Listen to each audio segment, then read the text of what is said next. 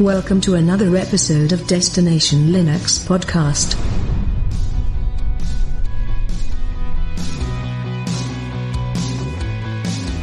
Welcome to episode 72.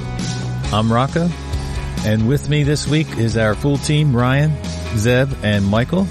And we are super excited to get to talk to Chris Lamb. Chris, thank you for taking the time and welcome to the show. Thank you very much. Um, thank you very much for inviting me on. Um, I've been a listener for about three or four months. Um, really like what you're doing. I love the vibe you've got going. So yeah, cool. So you're a listener and you still decided to come on. Hmm. All right. So you are the Debian project lead. You are a director at opensource.org. Correct me if I get anything wrong here. You are a freelance programmer. You're active in the reproducible builds organization. You're a contributor to hundreds of open source projects we'll get into later, uh, but your list goes on and on. All right. So before we get started talking about Debian directly, uh, let's focus on you and what you've done. So you mentioned on your website about being a film enthusiast. So give us your top three favorite movies of all time. Ooh, um, thing is, you want to go really art house and say, "Oh, I really like all of these like really fancy films," but I think sometimes I was like, "What, what do I continue to rewatch?" And sometimes that's a bit more instructive. So one one film I've watched like countless times is Fifth Element. Oh, not- Yep. Nice. I mean, it's not like highbrow film, but it's just I could just totally watch that. Multipass. Yeah, indeed, multipass. Um, I've got a really soft spot for the the original Stargate film. Yep. All right, yes. Yeah, I mean, um, and also what classics like Hackers and stuff like that. Perhaps one I keep watching that's slightly more highbrow is um, Man for All Seasons. Um, Mhm. of the, of the um, is it Robert Bolt or Thomas Bolt? The play. It's pretty pretty good. Um, but yeah, the, the, I was just thinking. Yeah, try not to. When you, everyone asks you like, "Oh, what's your favorite film?" You, you just want to say something about uh, you know something that won the Oscars or something that won. Yeah. well, don't worry. We won't be giving any highbrow choices here. Yeah. I, I don't even know what movies win Oscars ever. So Ryan, what is your top three movies of all time? Look, I mean, Star Trek Undiscovered Country. I'm a big Trekkie. You can see all the Star Trek stuff behind in that case there. So Undiscovered Country, I think is one of the most underrated Star Trek movies. The Matrix, of course, and Pulp Fiction. Yeah. Not the Matrix one, uh, two and three, by the way. Just the original. Right. Oh, they made they made others. I didn't know. exactly. what about you, Rocco? Um, I would have to say Gladiator is my favorite movie of all time. Um, Ooh, that's not bad. Rocky Four was up there, and you know, Saving Private Ryan. So, yeah, I could watch You are- those all day long. Yeah, I think I've watched Rocky Four about twenty times. Yep. Yeah. So good, it's so good. Zeb? Um, well, mine is almost some of the popular votes, but I don't think the last one will be. So my first, and I just watch it forever, is The Shawshank Redemption. There's just something about that that I really enjoy. Um, and then a bit of blood and guts, like Rocco. I love Gladiator. It's, it's a fantastic movie. It is. Um, and then everybody hated two, three, and four, but for me, First Blood, um, the original Rambo, is also up there as one of my all-time favourite films. Is that is that the one where he's in the valley? Yes, he's, he, he gets Okay. caught and taken back to the um, sheriff's office, and then he disappears into the, Oh yeah, yeah, the yeah. woodlands. hmm Michael. Um, so I agree with Shawshank Redemption with Zeb as one of my top ones. Um, but I don't know which is my favorite. The other two would be Jurassic Park and Terminator 2. Good ones. All good choices. Yep. So you're also a cellist and you've performed in some public concerts at points. Sure. So when did you start? We're, we're keep, we keep learning that every, um, you know, project lead and dev and all these have these ridiculous talents and that's certainly a ridiculously cool talent. So how did you learn to start playing? Um, it was certainly part of the um, part of my family. Um, I think I started the cello. Well, yeah, I started playing cello when I was four. Um, you know, I was absolutely tiny, playing on this incredibly tiny cello, um, and I've just ca- carried on playing since then. Um, in terms of concerts, um, not as many as I used to, but sort of in and around London, things like that. Um, yeah, it's really good. And it's really good to actually, what's more enjoyable than concerts is just sort of going around to people's houses and playing music all day and then just going home, you know? Yeah. lunch. Yeah. It's like, it's really sociable. You know, you're not, no pressure and Yeah. Very So nice. do, do you have any photos of when you were four playing the cello, a little tiny cello and- that we can put into this like into a screen cap or something? yes. Um, that sounded like you didn't really want us to put them in there. yeah. That's all right. uh, It's okay. Um, I've actually got one that's, that's a little bit funny. So maybe I, I will send you that over if you like. It'd be perfect. and if you don't worry, because we can, if you want us to kind of mix it up, Michael is a professional uh, recorder player. He plays the recorder yes. Yes. I have, I'm very, I I can also play the harmonica. and the cymbals. I mean, I can't make it do any particular sound, but I can play it and something comes out. so works out. so, um, the most typical, the most, uh, you know, obvious question we have to ask is, how did you get started with Linux? Ooh, with Linux. So I think my first introduction to Linux was through a family friend who kept sort of throwing out old hardware and things like that. So I, these were uh, machines that were already about five years old and things like that, and he was just about to throw them away. But family friends was like, oh, you know, maybe, maybe Chris would like them, because he liked computers at school. So I got a, a very old machine. I think it was a must have been a two eight six or something. Um, and that had sort of DOS on it and things like that. And but uh, in the next few years, he was also throwing away other stuff, and I ended up with a particular book called I think it's called Running Your Own Internet Site with Linux. Had um, a version of Slackware in a CD sleeve in the back, um, which was I guess I managed to get that installed and things like that. But in those days, internet site didn't mean necessarily mean a website because that's what you presumably inferred from Right. site. Like having a having a HTTP daemon, as they like obsessively called it, was like number seven of nine of the different things you want to run after an FTP server, a Gopher server, a time server, you know, all these kind of bizarre things. So this is when like an internet site was like a more of a sort of a MISC shell server going on there. Anyway, that was Slackware. Um, and then I eventually decided to, you know, I got perhaps a slightly faster computer and um, decided to read some magazines maybe and saw you know read about this sort of Red Hat thing and everything's like Red Hat, Red Hat.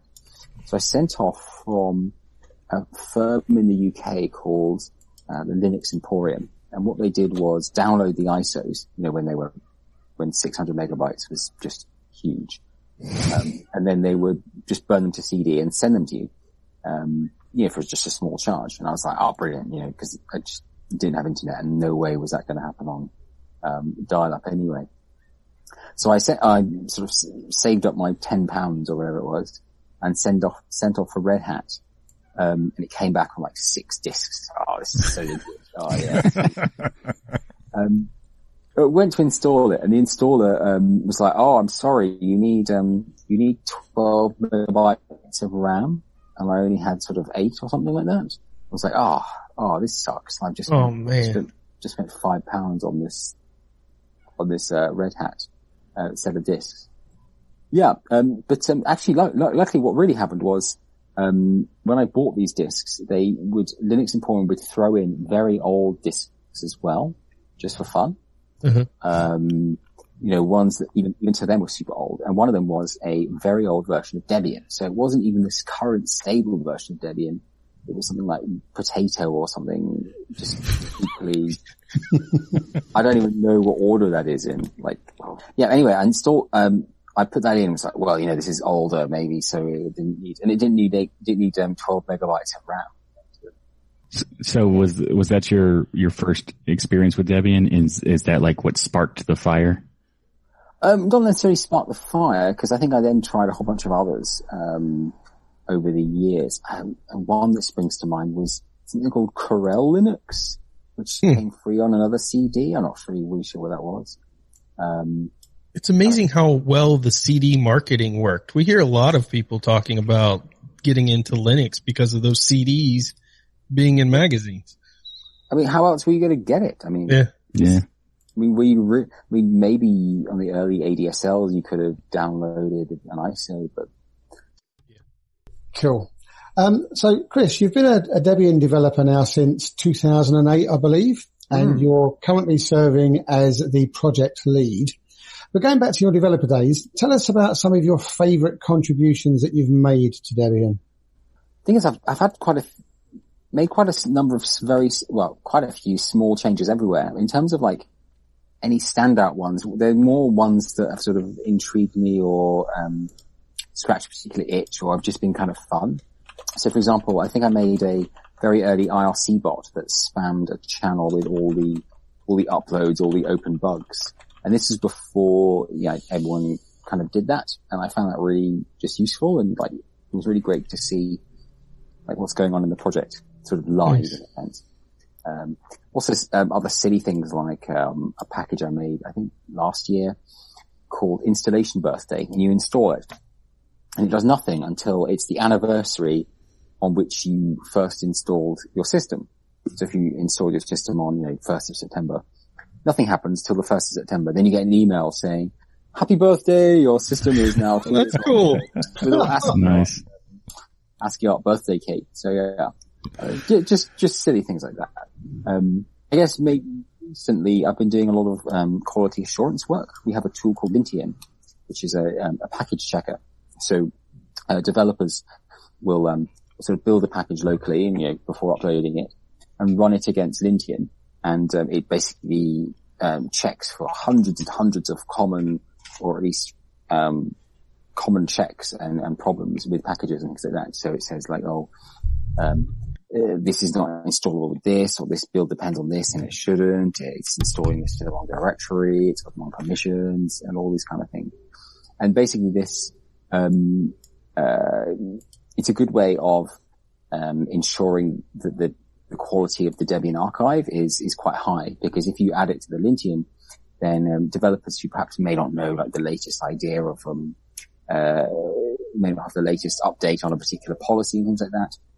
It'll just say, oh, yeah, in, in Python we're now changing to this because it's better for these reasons, and uh, Lintian will, will tell you that. So I've been doing a lot of Lintian hacking. So I wouldn't say proud. I mean, that's probably the wrong word, but just that's certainly what I've been in, into. What I find so intriguing about this is, um, you know, when you think of people like yourself and project leads and devs, and you, it almost seems like you guys were born into making this incredible software. But like Rocco and I, we're starting to play with little things in bash scripts and installers and little tweaks to code and things like that. And while it feels like you're, you've got this huge imposter syndrome when you, when you interview people like you, um, but it, it's neat to hear that everybody kind of starts out with that tweaking and just little things and then it builds and builds and builds into, you know, bigger projects. And I think that's important Absolutely. for people to hear because a lot of people want to get involved in Linux, but they assume that, you know, you have to be this expert coder who has 15 years of experience when the reality is some of these bugs are just a single line of code that you recognize and can fix or, Yeah. you know, something out of place and boom, you've just helped that distro out. Absolutely, yeah. In some cases, like for me, when I first got started, it was just because I saw a project that I wanted to use and it looked bad. So I sent them some like icons, improvements and stuff like that. They were like, Oh, you want to help work on it? I was like, uh, sure, I guess. And it was just, then, then it just, you know, just became a bunch of other stuff. So, so I'm not the only one that worries about pixels. Well, no, no. Okay. This is also this is also like 2008, so everything was terrible. but but um uh it, it was more like I, I didn't want to be like the rude like hey this could be fixed uh completely here's how to you know do it right or something like that. It was just like these icons were like uh some of them were broken or some of them were just missing and stuff like that.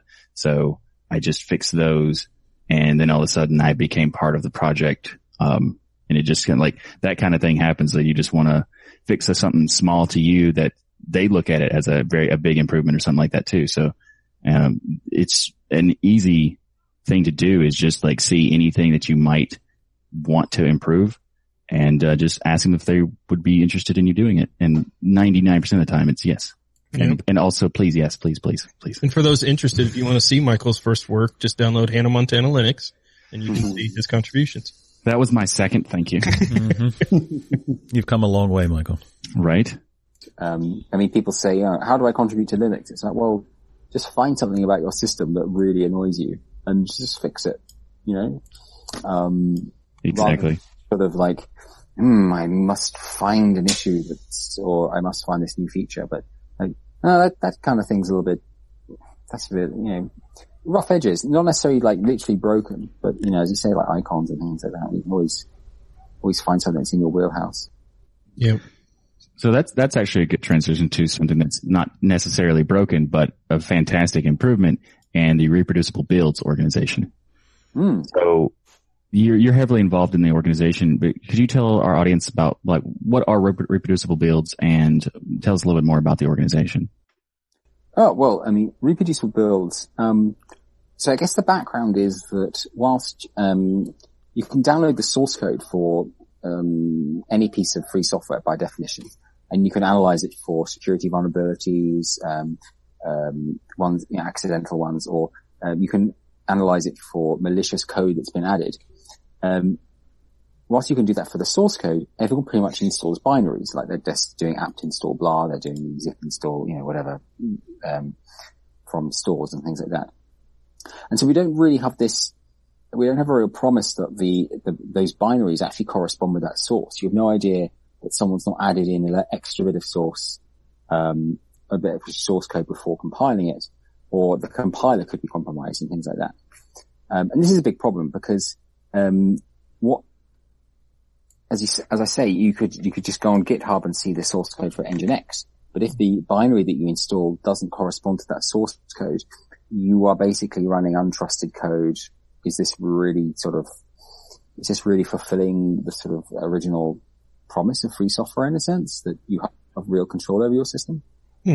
So this is a problem in that, um, uh, because, um, people are using, um, binaries, it means that uh, build farms, you know, sort of com- compilation farms and that become targets for um, malicious actors. So if I compromise uh, the Debian build servers, um, I could get, I could basically rootkit thousands and thousands of machines all in one go. Like that's Mhm. that's sounds pretty good. And if you looked at the source code, it looked absolutely fine. But as I'm sneaking something in at the last minute, at the binaries, uh, so there's no corresponding thing between the two. It also means that um, um, developers themselves become targets.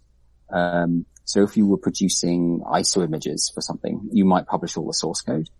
But um, if uh, some malicious actor turned up to your door and said, "Hey, can you just add this extra bit of code in before you release it?" That'd be pretty great. You know, that's house you've got here. You know, uh, that kind of thing. Or they just simply compromise your your personal laptop to add um, backdoors and things like that. Hmm. This, this means that like individual developers are targets for um, attack and things like that because of this inability to um, validate that binaries that you're running on your system correspond to the original source code.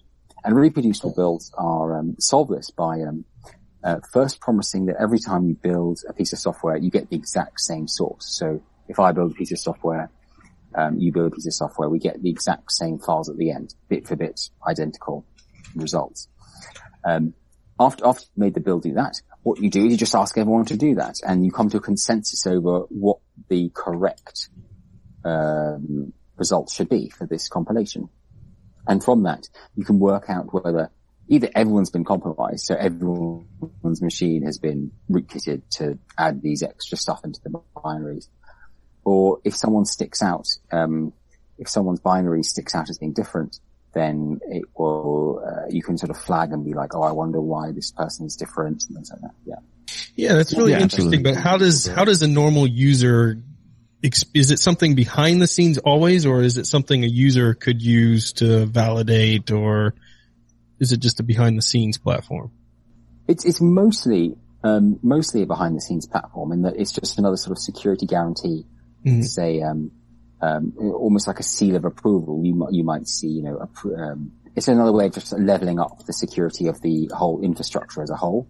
hmm Users themselves, of course, could reproduce any particular build they want, but I don't particularly envisage, you know, the average user wanting to recompile LibreOffice to check whether Right. they, they could sort of somewhat trust that um, if there's been a sort of uh, consensus that the correct LibreOffice is is the one that they're installing, then they're fine. Yeah. Well, it's always good to have those checks uh, in place because uh, in the world we live in, you need those. hmm But you're also involved in several other open source related projects. So what have been your favorite to work on? And by the way, um, I'm going to show a screenshot of your projects page and it just scrolls and scrolls and scrolls. but what's been some of your favorite to work on in general, even outside of Debian? Oh well, I mean, the first thing to say is, um, yeah, those have been accumulated over the years, and not all of them are, shall I say, up to date. But um, one community I've really liked to work with is the Django community, um, and not only because the the code base for Django is really good, but I just love how their um, their approach to stability in terms of versions and things like that um, has really sort of spoken to my sort of software engineering principles, philosophy, things like that. Uh, really on the same wavelength. Um, code quality is very high. Um, great emphasis on code reuse and things like that. So a lot of my, um, a lot of the projects on that page that I think you're showing is our Django sort of extensions in a sense. But I've also worked on Django itself.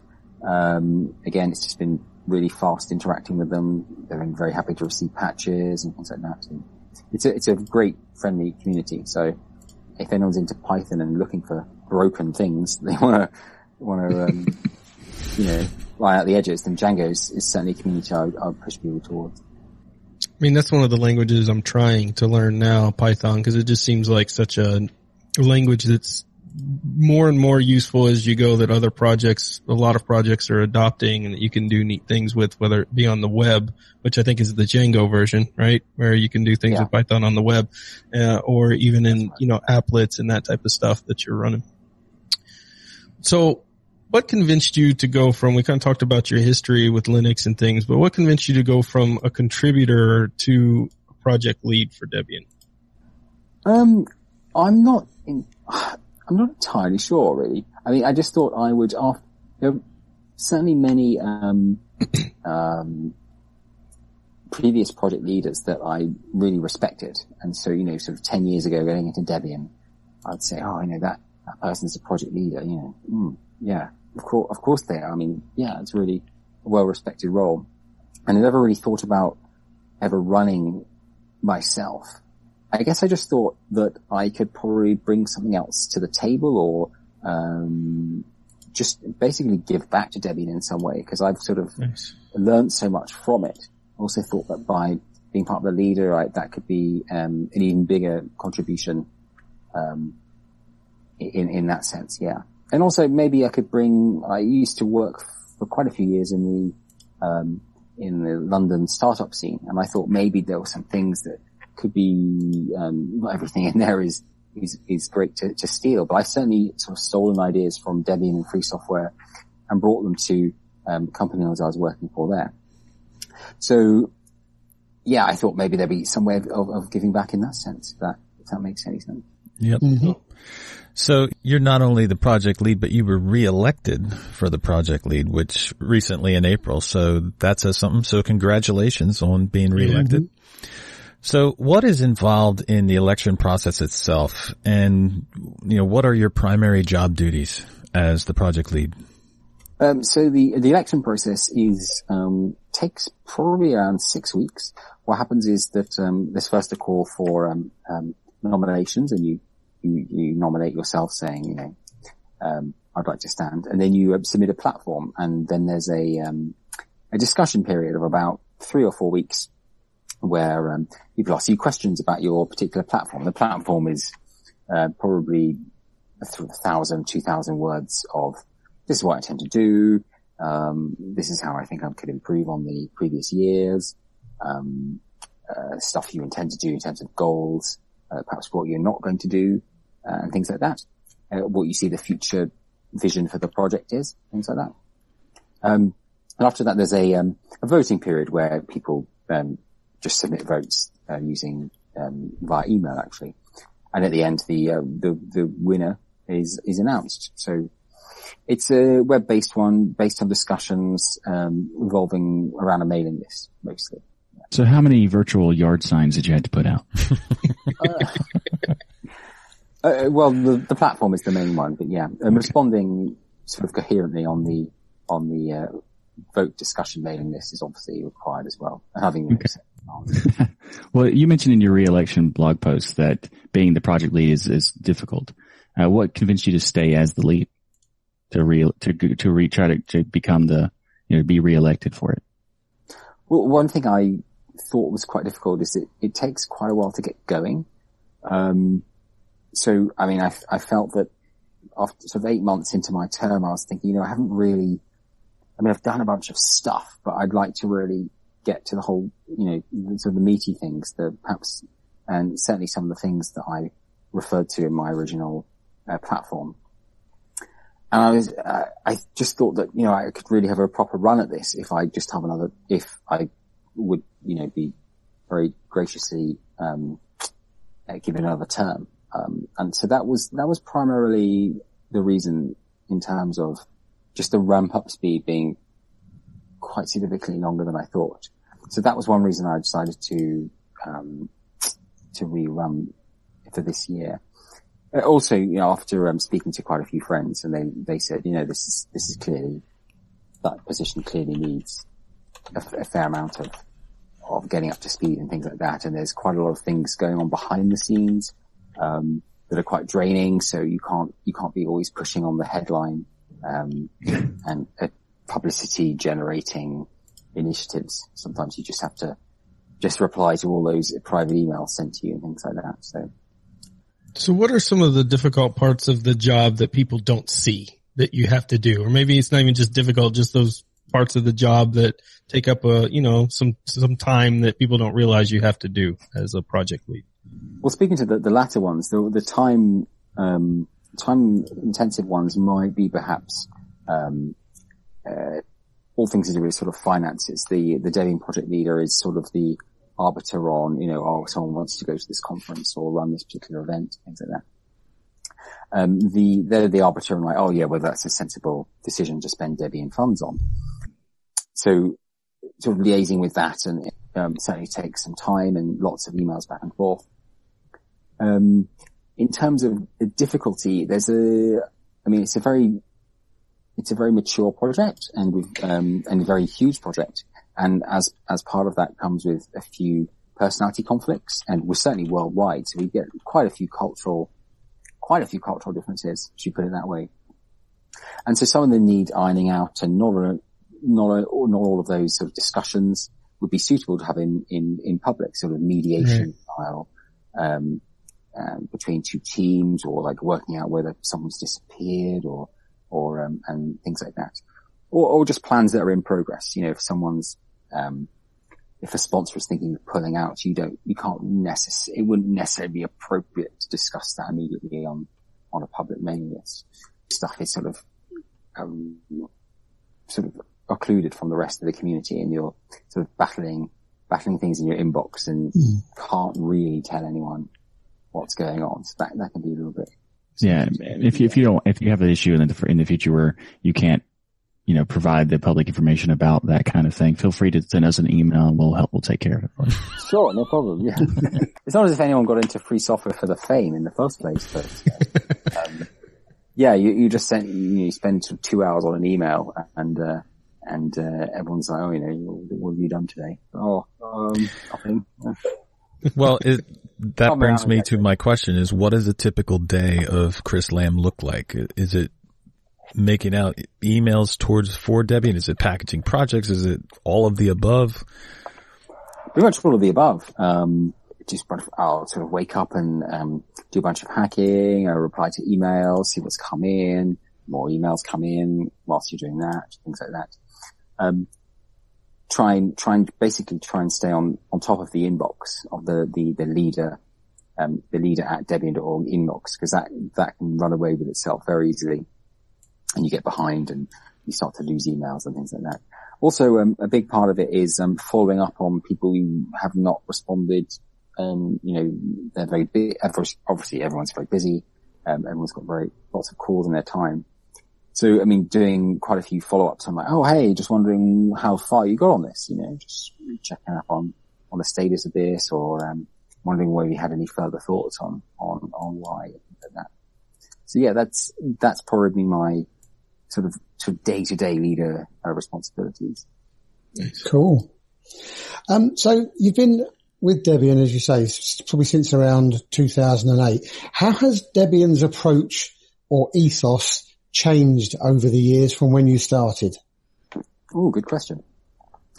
So I would say in general, it hasn't changed that much. Um, I would say the, the, general principles of, you know, free software, um, and particularly the particular style of the community hasn't changed. I mean, there's certainly been some angles that have changed. Um, but perhaps those are also reflected in the wider community as well. So, um, more, um, I guess would be fair to say emphasis or more consideration towards trying to include more diverse groups of, of people. Um, and that's certainly not, um, unique to Debian, but I, I think it would be fair to say that Debian is one of the slightly more progressive ones in that, in that sense. And we had a code of conduct many years ago We've had um, diversity um, bursaries for projects. Um, the, the Debian Women sub project has been active for what, a decade, maybe, maybe more, um, and things like that. So, and we're being, we're a, a big, um, a, a, big member of, um, Google Summer of Code, um, and, um, the Outreach project as well. So yeah, I mean, that's certainly one angle that's changed. Um, but the general, the general ethos is pretty much how it was before. Mm-hmm. I think it's part of the, which is actually part of the charm of Debian in the sense that it, it's not subject to, it's not really subject to fashion, let's put it that way. Mm. Um, and mm. which, which in some senses is something a bit of a shame because he's sometimes slightly behind on certain, certain things, certain technologies. So, um, I'm not going to say behind because that adds a sort of moral component to it, but, um, or at least a judgmental one.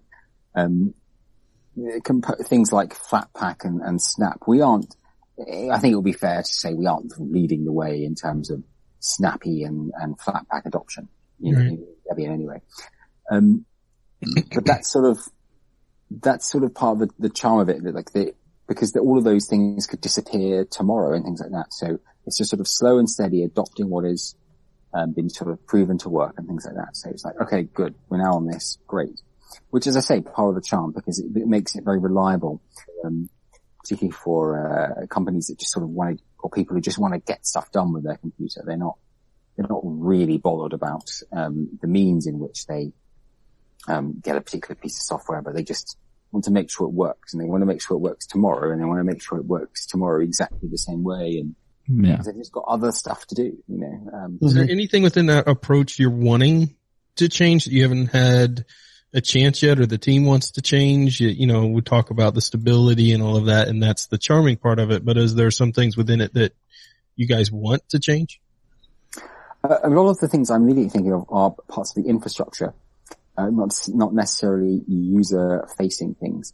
Although user facing things, I'd certainly love to push for, um, I can't think of a better word right now, but a slightly more sexy website, for example, mm-hmm. um, particularly particularly one that might be uh, attuned to a, a, new user. I mean, one one um, handicap that Debian has is we sort of have this sort of curse of, of knowledge in a sense that you know on our homepage we'll put very technical, quite technical details about you know architectures and things like that, which is great. It's all correct, but um, someone who's new to Debian, that's not necessarily um, where the head is at. So we often fail to have empathy for these new users and uh, to sort of learn. I think it's amazing how in touch you are with that because I'm one of the newest users of Linux on this channel. I've only been in Linux for a couple of years. Mm-hmm. When I go to the Debian page, it's great. The information's there, but you're right. It lacks that kind of, Hey, welcome, come to me. The information's there, but it's just text, right? It's text and yeah. a logo and that's it, which is yeah. fine. Ultimately, the information's there, but, um, it, you know, the, some of these sites and things for distros definitely have that feeling like, ooh, I'm downloading something that's latest, you know, cutting edge that's, you know, and, and gives you that feel. And, and Debian, when you go to that page, doesn't necessarily, uh, give you that feeling right away, but you guys are in touch with that. You see it and, you know, I assume it will be something you guys work on in the future, right? Absolutely, yeah. Um, it's always something we've got our, eye on. But um, this general idea of sort of empathy is is sort of runs throughout throughout Linux as well. I mean, for example, including examples on manual pages is quite rare. Um, you know, we'll add all these options and we'll be very specific. And, and you're right, the uh, we'll have all the information, but are we really communicating?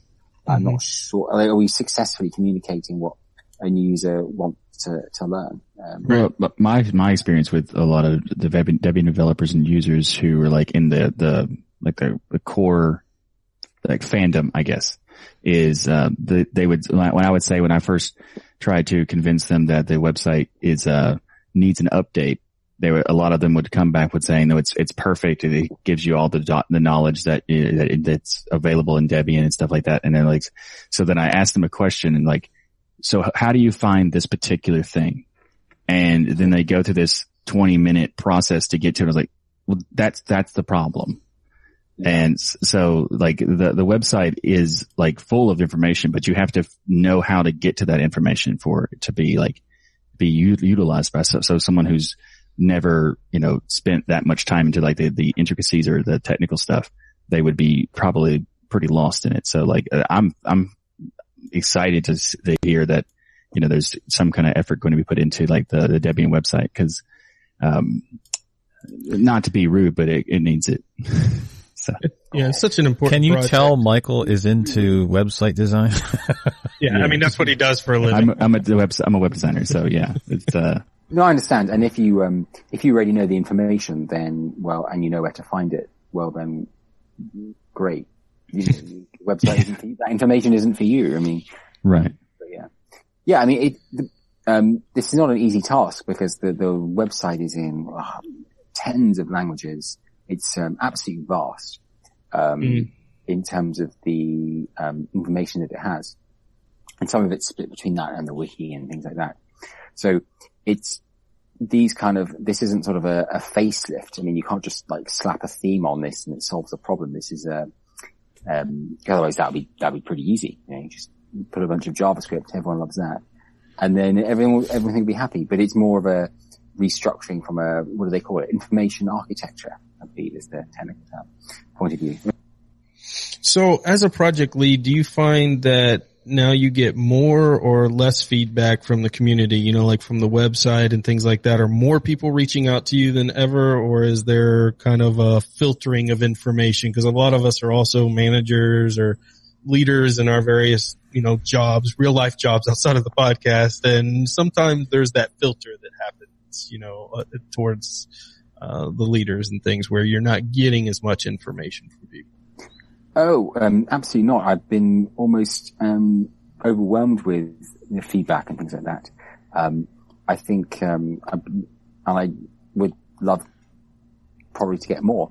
Every month I post my sort of bits from the Debian project leader uh, to the the developer mailing list saying this is what I've been up to, and always um, always solicit feedback and um, comments and things like that. And often I'll get um, many, many emails from not necessarily developers, but people on the periphery saying, "Oh yeah, what about this in Debian?" Things like that. So it's nice. just things on my radar and things like that. So, have you thought about integrating with this? Like, oh, I've never even heard of those two technologies. like that. It's really good, yeah. Um, so definitely get more feedback. Um, and yeah, so that's really good. None of, none of it's ever hidden. And also get more feedback from various teams within Debian. So we're, we're a very flat hierarchy. So there might be, if you were drawing it, you might put the, the project leader on the top, but it's very, very flat. And so the, the teams might come to you saying, oh, we're having this sort of problem or uh, we don't seem to have enough, um, have enough sort of hours in the day. Can you, have you had any ideas about this or we're having problems interacting with this other team? Can you help out with that? So I'm certainly getting more feedback along those lines as well. Brilliant about the project. So speaking of the, the project differences for like new users and stuff like that, when they're trying to learn the different intricacies of Debian, uh, there are four release types. I mean, technically, I, would, I don't know if the experimentals would be considered a release, release branch, but, uh, stable, testing, unstable, and experimental are the current, like the release branches, I suppose. Um, stable provides like the obvious what the name implies is the stable release. And then they have, you have testing and unstable. Would, is it, would it be possible, would it, if a user wanted to get the latest applications, do you think it'd be possible for them to install Debian and use the unstable packages without worrying about like if it's going to mess up the whole OS? Because we've had, we've seen missed, uh, mixed opinions on that particular topic. Oh, I'm, I've, um, I've got very strong opinions on this. So this is probably the, the probably the worst named thing in Debian. So you, you said, oh, you have the stable distribution and you know, as the name implies, I think I'm quoting you. So yes, Yeah. the stable distribution is, is very stable in the, in the sense of, um, it's like a rock. You can build pretty much anything on it. It's got security support for a gazillion years now. Brilliant. Great. That's a long time.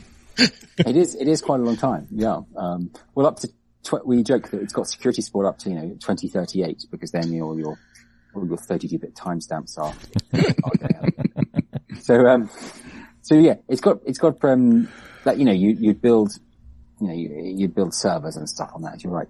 But the stable and unstable really refer to the version numbers, not necessarily the, the stability of the Mhm. software. So, uh, I mean, in stable, the version numbers stay the same. Well, because they have to, because if the, if we were giving you new upstream versions of everything every week or whatever in, in your server, that wouldn't actually be very, very good. You know, you want it just to, you want to install it once and two years later, oh look, it's doing the exact same thing. Brilliant. Moving on. Right. Great.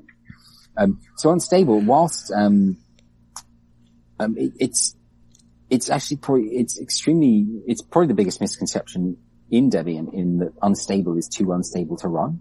But as it refers to the version numbers, it, just means that it's got the latest and greatest software. It's, um, it often is, is, can be, particularly what you're after, it can be less buggy than the, the stable version because if you fixed a particular, version, as in the stable release of Debian has a particular version of something, and um, the new a new upstream comes along and, and fixes your particular niggle that you've contributed upstream, perhaps, um, then unstable will be more stable than stable in the sense. Um, Yeah. In the in the sense that you know your machine isn't restarting, it isn't breaking all the time. Um, there is a bit of a meme that you know if you run unstable, it will break every week, and you won't get it. but that that's just not just not my um, So why not change the name? Why not just change it from unstable? Because that's got to be confusing to just a lot of people. Yeah. Um, Yeah. So, unfortunately, no, not really. I mean, the, the first biggest problem, as a bit of a joke, what would you rename it to? So, just deciding, just to get everyone agreed on what would Stable-ish. be a mammoth. Yeah, you're Well, I right. would say- it would be a, a big test to get everybody agreeing. I mean, I think you should just change, take, take, I, I agree with the statement about the, the state stability versus the word stable because in development and programming, the word stable has absolutely nothing to do with stability as far as releases. And there's, and I've, I've actually advocated for a lot of projects to just use the word static because that's really what it's implying. And it doesn't have any kind of like, you know, if you said freeze, like a feature freeze or something, that also sounds something like it could potentially be negative to some people. Whereas static, they're just like, they might not understand what it means and then just look at it, look up, you know, try to look it up, figure it out. But whereas stable, they already have like a misconception based on the word itself. So, uh, you know, so like the, as far as stable goes, I'd want that to be changed to static. And as far as the unstable momentum, So there you have it. We know. here have solved your problem. So, Yeah. Destination I'll- I'll- Linux strikes I'll again. just, I'll just commit that now. Yeah. done. perfect, perfect. All right. Cheers. Next. That was the, that was my intent for asking that. Absolutely. Oh my gosh. Credit. yeah. All right. So Yeah. I take it that it is safe to assume that you would recommend Debian over other distros to Linux users. Hmm. So what are some of the key benefits of Debian over other options out there in your opinion? Mean, one, is the um, basically the super stable for servers and things like, and things like that. Or for any installation, you just want to install it and basically not care about it for years or things like that.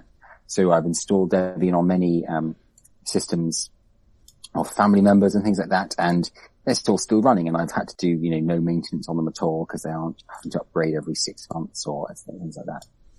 Another another key another key benefit would be that it it's not very opinionated, um, which is sort of good in a and it's quite conservative also, so it won't jump on the latest technologies immediately or just wait until just sort of wait and see and then be like, okay, this seems to be, seems to be where the entire ecosystem is going.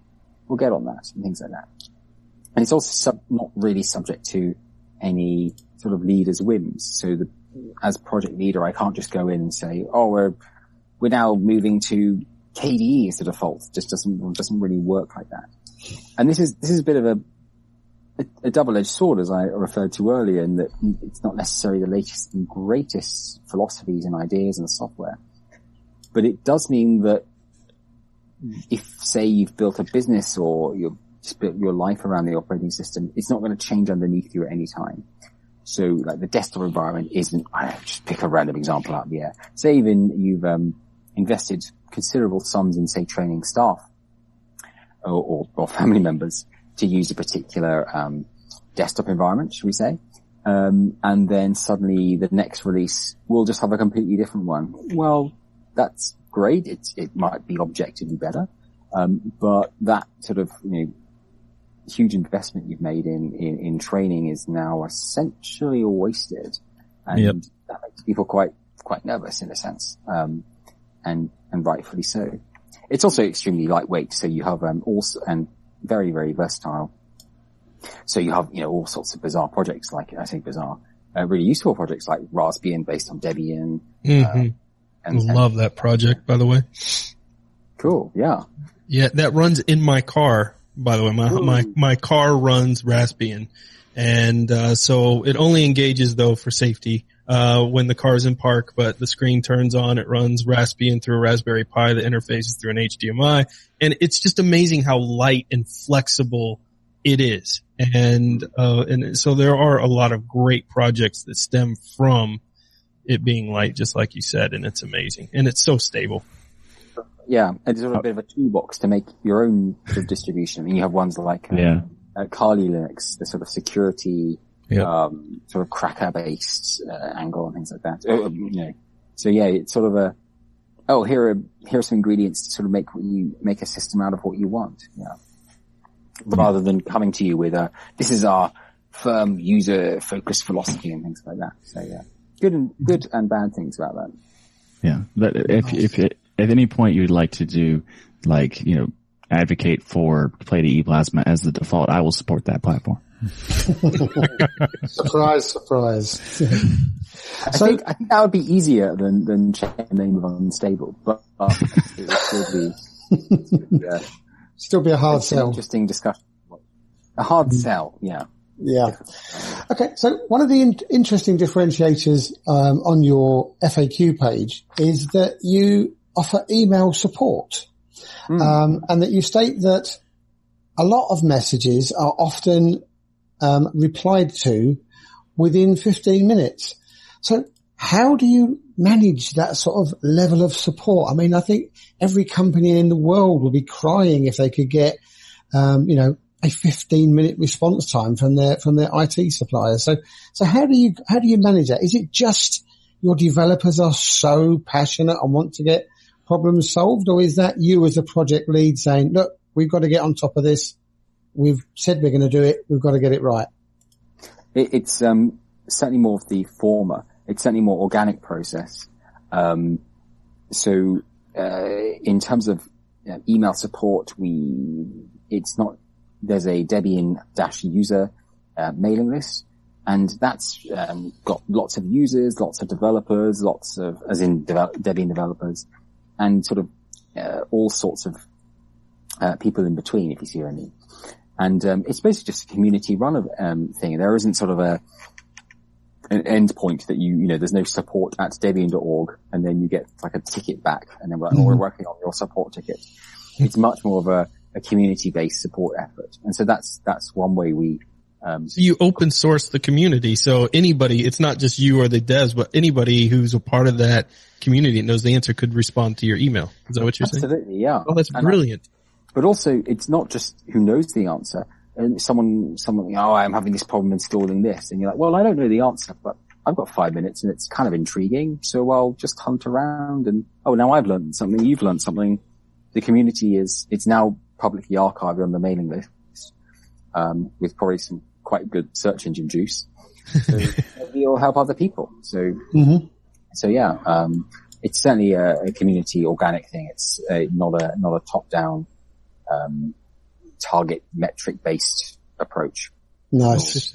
And of course, many um, there's much more um, synchronous um, support channels. So, for example, um, Hash Debian IRC channel is very active and things like that. Very good. yeah, Well, on top of the support, you guys also have an incredible library of software, 51,000 plus different pieces of free software. I tried to install every single one before this. No, I'm teasing. Um, so currently Debian uses the Synaptic package manager, which when, you know, we're talking about the flair and the fancy, and I can't believe I'm going to ask this question because one of the things I hate the most about most distros is their package manager. But is there any plans for Debian to add a GUI based package manager like Software Store or some of the others out there, or are you guys going to stick with Synaptic? Well, um, can I ask why you think we we use Synaptic? I mean, Synaptic i- uh, Synaptic is a um, graphical user interface uh, package manager. Are you perhaps thinking of another one, or No, I mean that was when I installed it. That was what was there pre-installed was Synaptic, but oh, he's okay. he's Well- referring to more of a like a, a store, like a app store type th- approach. yeah, kind of like you know where they got the icons and it shows the picture of the, the various software, blah blah blah. You know, the Screenshots. people are doing the more fancy looking software. All right, the GNOME stuff. Well, that'll certainly Yeah. be the next release uh, because I believe that's now in GNOME default, right? The GNOME. Yes, GNOME provides it as, as a default aspect. Yeah. Yeah, so that that'll certainly be part of the next um, distribution. Um, so, so all of these um, package managers are basically on top of apt, the underlying Mhm. underlying package manager that does sort of the system level things. So you can kind of choose your poison in a sense. If you just want to interact directly with apt, um, that's fine. If you want to use um, uh, GNOME software, you know, a bit more, you know, oh, I want this. That sounds fun. You know, that's got a good icon. Bam, install that. Great. Mhm. Um, and then there's all sorts of things in between, like the Synaptic one, um, a slightly ooh, old-fashioned user interface.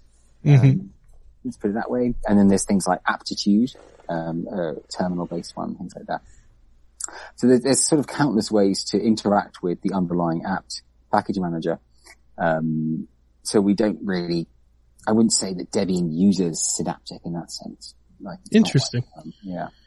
So, I mean, it, to me, it's one of those new user things. So when I first got into Linux and you look at a terminal, that thing looks like, um, I don't know, space code. I know it, for, for us now looking at it, it's like, well, it's so simple and I can search for the apps I want. I can install Yep. stuff. But when you're brand new to Linux, it looks completely like it's from outer space. And you generally just go online and you search for how to do stuff and you copy and paste it. So a lot of new people, like when I've trained new folks in Linux, they get you very used to at first always using those software stores because that's kind of their safety net. They don't want to touch the terminal at first. Eventually they get to the terminal because you almost eventually have to as you start tweaking and using the power of Linux. And that's why it's kind of one of those first experience things where depending on the desktop environment you chose, and I think uh, XFCE was the one I chose with uh, the Debian install. So likely why I didn't see the GNOME installer and saw the Synaptic Ah. uh, there as an option. Um, but you know, it's one of those first experience things that I was wondering if you guys were looking into. But it makes sense. I mean, you can install any of the the GUIs on top of it for sure.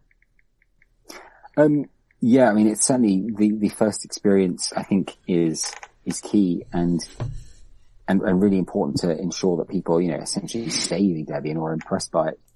And it's probably best seen as a whole all the way from first hearing about Debian, like what, what, what do they hear about it? Um, them going to the website, their downloading experience, their, they're getting onto a USB stick or whatever. All, all of those things need to work and be quite seamless. and including the, the sort of first boot experience. If it, you know, Yeah. you just hit a terminal, it's like, well, well great, you know, thanks. Um, and, and you're right. Some of the, um, uh, some, some of them are, are um, not as user friendly uh, on the first boot as they, as they should be and perhaps have slightly, um, suboptimal defaults and things like that. hmm Um, Debian is somewhat loath to change upstream defaults and fiddle too much with the first. We'd rather be quite a, a sort of pure, sort of purist in a sense and say, oh, this is, this is pure GNOME and things like that. So that often has some, um, that obviously has some positives in that it's just like, this is the, the real GNOME experience. We aren't messing around with it. Some of the, sort of the slightly rough edges, the slight integration things, particularly for new users, aren't there. And it's often easy to sort of wave them away and say, well, you know, this is fine. It's just a terminal. What are you talking about? Because we, again, need to put ourselves into the, into the mindset of a, um, of a developer new to, or sorry, user new to Debian. Yeah, I think I think that the uh, the it's an interesting issue that Debian has to deal with because there's like the whole vanilla aspect of the DEs. So is like the the defaults chosen by Debian or just the DE like developers? to just use the vanilla structure? So in a sense of like if if the DE is making the decisions, maybe those app stores wouldn't be uh, an option in some cases. Yeah, I think, I think that's, that's right. Uh, there's certainly, um, a fair amount of inertia to change any default, um, from upstream's point of view. Uh, so to diverge from upstream, that's usually considered something that starts, you know, oh, should we diverge from upstream on this? Well, it starts with a hundred negative points. See what I mean? Yeah. I think it seems like it should, it should be, you know, changed if you need to, sure. But, um, there should be a pretty good reason, not just because, oh, because I like it, you know, things like that. Interesting. Um, in terms of um, theming and things like that, that's slightly orthogonal. What we're talking about is, is slightly different to that. So, of course, we'll have a, um, a, a new theme for every, um, sort of beautiful artwork every release. And some great work by the, um, by the artwork teams. Um, but we generally will err on the side of just giving you the vanilla desktop environment experience, which will vary between the two, between all the, um, all the desktop environments we provide. So yeah. which also splits the work, which splits the hours, which means that each one gets slightly less time than, than we would love. But hey, that's, yeah, that's life, unfortunately. Gotcha. So, spe- uh, of, of the 50, there's 51,000 pieces of software in the, the repositories. There's also new formats coming out for Snap Flatpaks to add even more packages that don't necessarily have to be packaged in the repository. Mhm. Is there any kind of um, discussion going on in Debian about including the ability to, to support those formats? And if so, is there any kind of um, is there any kind of like preference of which one would be more likely to become like supported first? I see. So, um, Snap and Flatpak as uh, application distribution sort of methods, techniques, technologies, they aren't really Debian's number one priority in a sense. Right. They're not really something, we certainly like to have everything within Debian to be within Debian proper rather than installed via, via these other, other mechanisms. And there's a number of reasons. I mean, one reason is because, um, the philosophy behind Debian is very much aligned with free software. And often, uh, if you're installing random bits of software from elsewhere, it may not actually be free. You know, it, it could be, it could be proprietary software and that's not necessarily something that, it's not necessarily something that Debian developers want to spend their time on, if you see what I mean. Helping other people install proprietary software. It's like, I, people might want it, but I'm just going to work on something else Right. because, you know, why not? It's their own time. Um, and things like that. Um, so yeah, there, it isn't, we don't have a, um, grand strategy and it isn't really on people's radar, the whole snap and flatpak, um, angle at the moment. Um, but maybe that'll change. Um, it seems like a certain direction in which various bits of software are going in, particularly um, some quite core components like um, like browsers and things like that.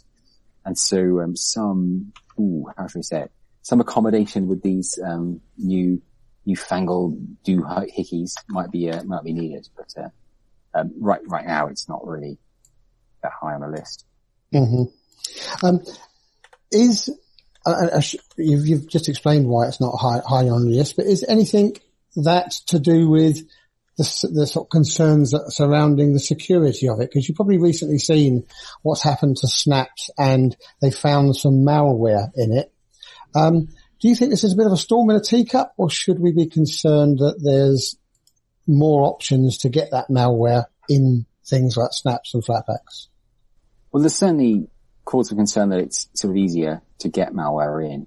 I mean, it's sort of double-edged sword in that these, uh, um, Snap and Flatpak offer some sort of containerization. So with, um, they are in some senses more secure in, in versus, you know, running typical binaries and stuff. There's a bit of irony there. Um, but that notwithstanding, yeah, I, it's, whilst it's a bit of a storm in a teacup, I guess one promise that sort of Debian and sort of Linux distributions in general have uh, made over the years, and it's now kind of implicit that stuff you install can be trusted. And if that kind of goes away, like that's not really, that's really not to the Yeah. In that case, you'd be trusting the mechanism rather than the packages themselves. Yeah, yeah, I think that's that's that's that's right. Yeah. So I mean, great other ways of getting malware into your system. Yeah, and then this age-old, uh, millennia-old um, trade-offs between convenience and security, and, and How does the Debian um, project? How how do they feel about the non-free uh, repo that's available? Is it that's more of a necessity thing? It's certainly on a um, necessity. It's um, there's a big debate within Debian uh, ongoing for many years that whether it's part of Debian or not. So, I mean, depending on your point of view, it's um, it's not part of Debian. We don't say it's deliberately off to one side, saying don't use it. It's not it's not turned on by default. You have to enable it, and um, here be dragons. Yeah, um, don't pe- people aren't um, adding packages to that without good reason, and they you know need to justify why something does go into the non-free um, section. Um, so yeah, I mean the the ideal goal, the platonic ideal, would be that the number of packages there just goes down to zero as we get free drivers, free firmware for everything, um, and things like that. So yeah, the other problem is that sometimes you need your Wi-Fi to work. So do need to make this sort of firmware available in some ways, but to, yeah, it, Yeah, it's re- reluctant necessity. It's really reluctant necessity, and I, I was, yeah, and and the more it can just go away and, and die, it'll be it'll be great. All right, so let's uh, switch gears and talk about the installer for Debian. So this is one thing. Well, one thing I love about the installer for Debian is that it flew through all of my partitions. So unlike other installers, and I'm looking at Ubiquity right now, just sits there and hangs and hangs and hangs on my hard drives that I have in the computer. But uh, the installer flew right through it, and you pretty much can customize it to your individual needs. I mean, it's got so many options for everything from the partitions down to the users and everything. But it, it does introduce a, not a problem, but it introduces more screens for newer users, like, uh, whether to, uh, have a separate root, uh, password where some installers will combine that. Uh, it has a lot, a couple of screens. If you do want to manually partition to go through it, you have to go in and out of a few screens. So it's not complex by any means. Um, but is there any plans on consolidating some of the things and go the route of uh, Ubiquity where it's more user friendly? Um, so, I mean, just to explain why there's many screens and things like that, particularly, um, you have like things split between multiple screens. Um, one massive benefit of Debian installer that's perhaps not um, obvious to most users is that it's entirely scriptable um, using the um, uh, using a, a mechanism called pre-seeding. So this means that you can have quite complicated scripts to deploy, you know, thousands of Debian machines and install them using the installer in, in using a sort of recipe and things like that. And you can fine tune everything from, um, you can use percentages based on the disk you want installed and things like that. Um, so yes, this sort of the ability to automate the installation later, or, or the just ability to automate it, uh, should I say, is is one of the reasons why it has some of this, um, why it makes trade-offs in terms of um, user interface and user friendliness. Uh, to speak to um, future improvements, um, there's always things that are being sort of changed around to make them a little more easier to use, or people uh, users will say, "Oh, I did this wrong," and maybe the, the wording can be better and things like that. There's those kind of changes, but there's also um, I, I think I've s- seen some work over the past week in uh, making the live installation images installable using um, Calamares, the Mm, cross distribution installer nice. um, and that might be um, one avenue. It does sort of again split the work between um, the Debian installer proper and this Calamares based approach. But um, I can see one working for one type of user and one working for the other, and that that is the Debian ethos um, in it. That'd be very cool. Yeah. Mm. So talking about that, what what is the type of user that Debian's going after? Are you guys interested? You know, when we're talking about even in the installer, there's a lot of network related questions and things in there that you may not see, say, in a typical Ubuntu installation, where they may be more geared towards a desktop user. Are you guys more geared towards a system administrator style server, or are you guys going after everyone from a user standpoint? I would, I would say we're going after everyone in the sense that we're pretty agnostic over who we go for. And because that immediately makes trade-offs in terms of some user experience and first run, um, sort of viewpoints, it invariably uh, will attract and be more appealing to, say, someone on the system administration side of it, rather than someone who's never used a computer before. Yeah. Um, I think that's just, it, it more follows that way around rather than we are targeting sysadmins and things like that. Uh, sysadmins find us and use us. Um, but yeah, it's more that like, oh, let's just kind of make as few, let's just provide the tools for, for people to sort of make their own computer in that sense. Um, and not make, not get in the way, not, you know, just, yeah, yeah.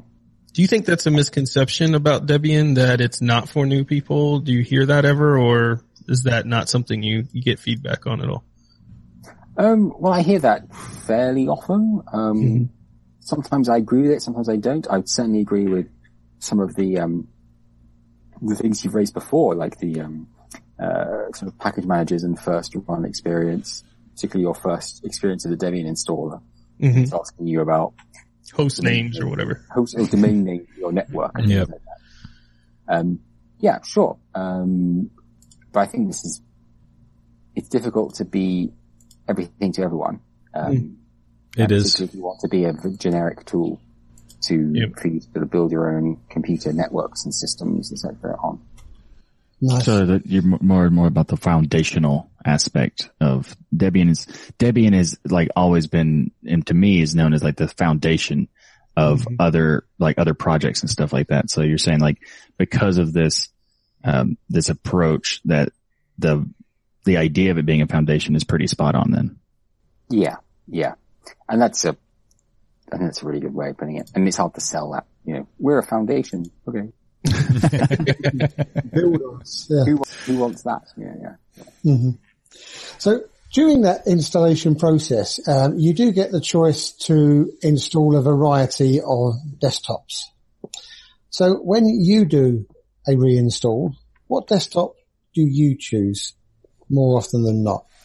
Well, well, to reinstall, uh, I'm not sure I've, with, with Debian, you get um, really quite aged and ancient installations. Um, after releasing the installation birthday package I mentioned, um, people were, you know, reporting you know, 10 years wasn't rare at all.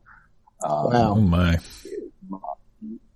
Yeah, I mean, because you just don't need to, whilst it may have, that particular install may have moved between many different laptops because they've been dropped or drinks spilled on them, etc.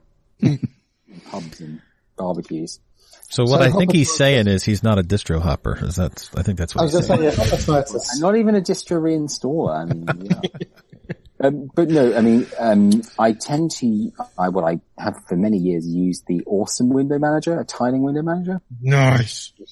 So whilst I would, I generally tend to use sort of GNOME applications ish on top of that. Like I will go for the um, I'll use GIMP over the sort of the KDE ones or the um, I'll use Shotwell over the um, the, the KDE equivalent.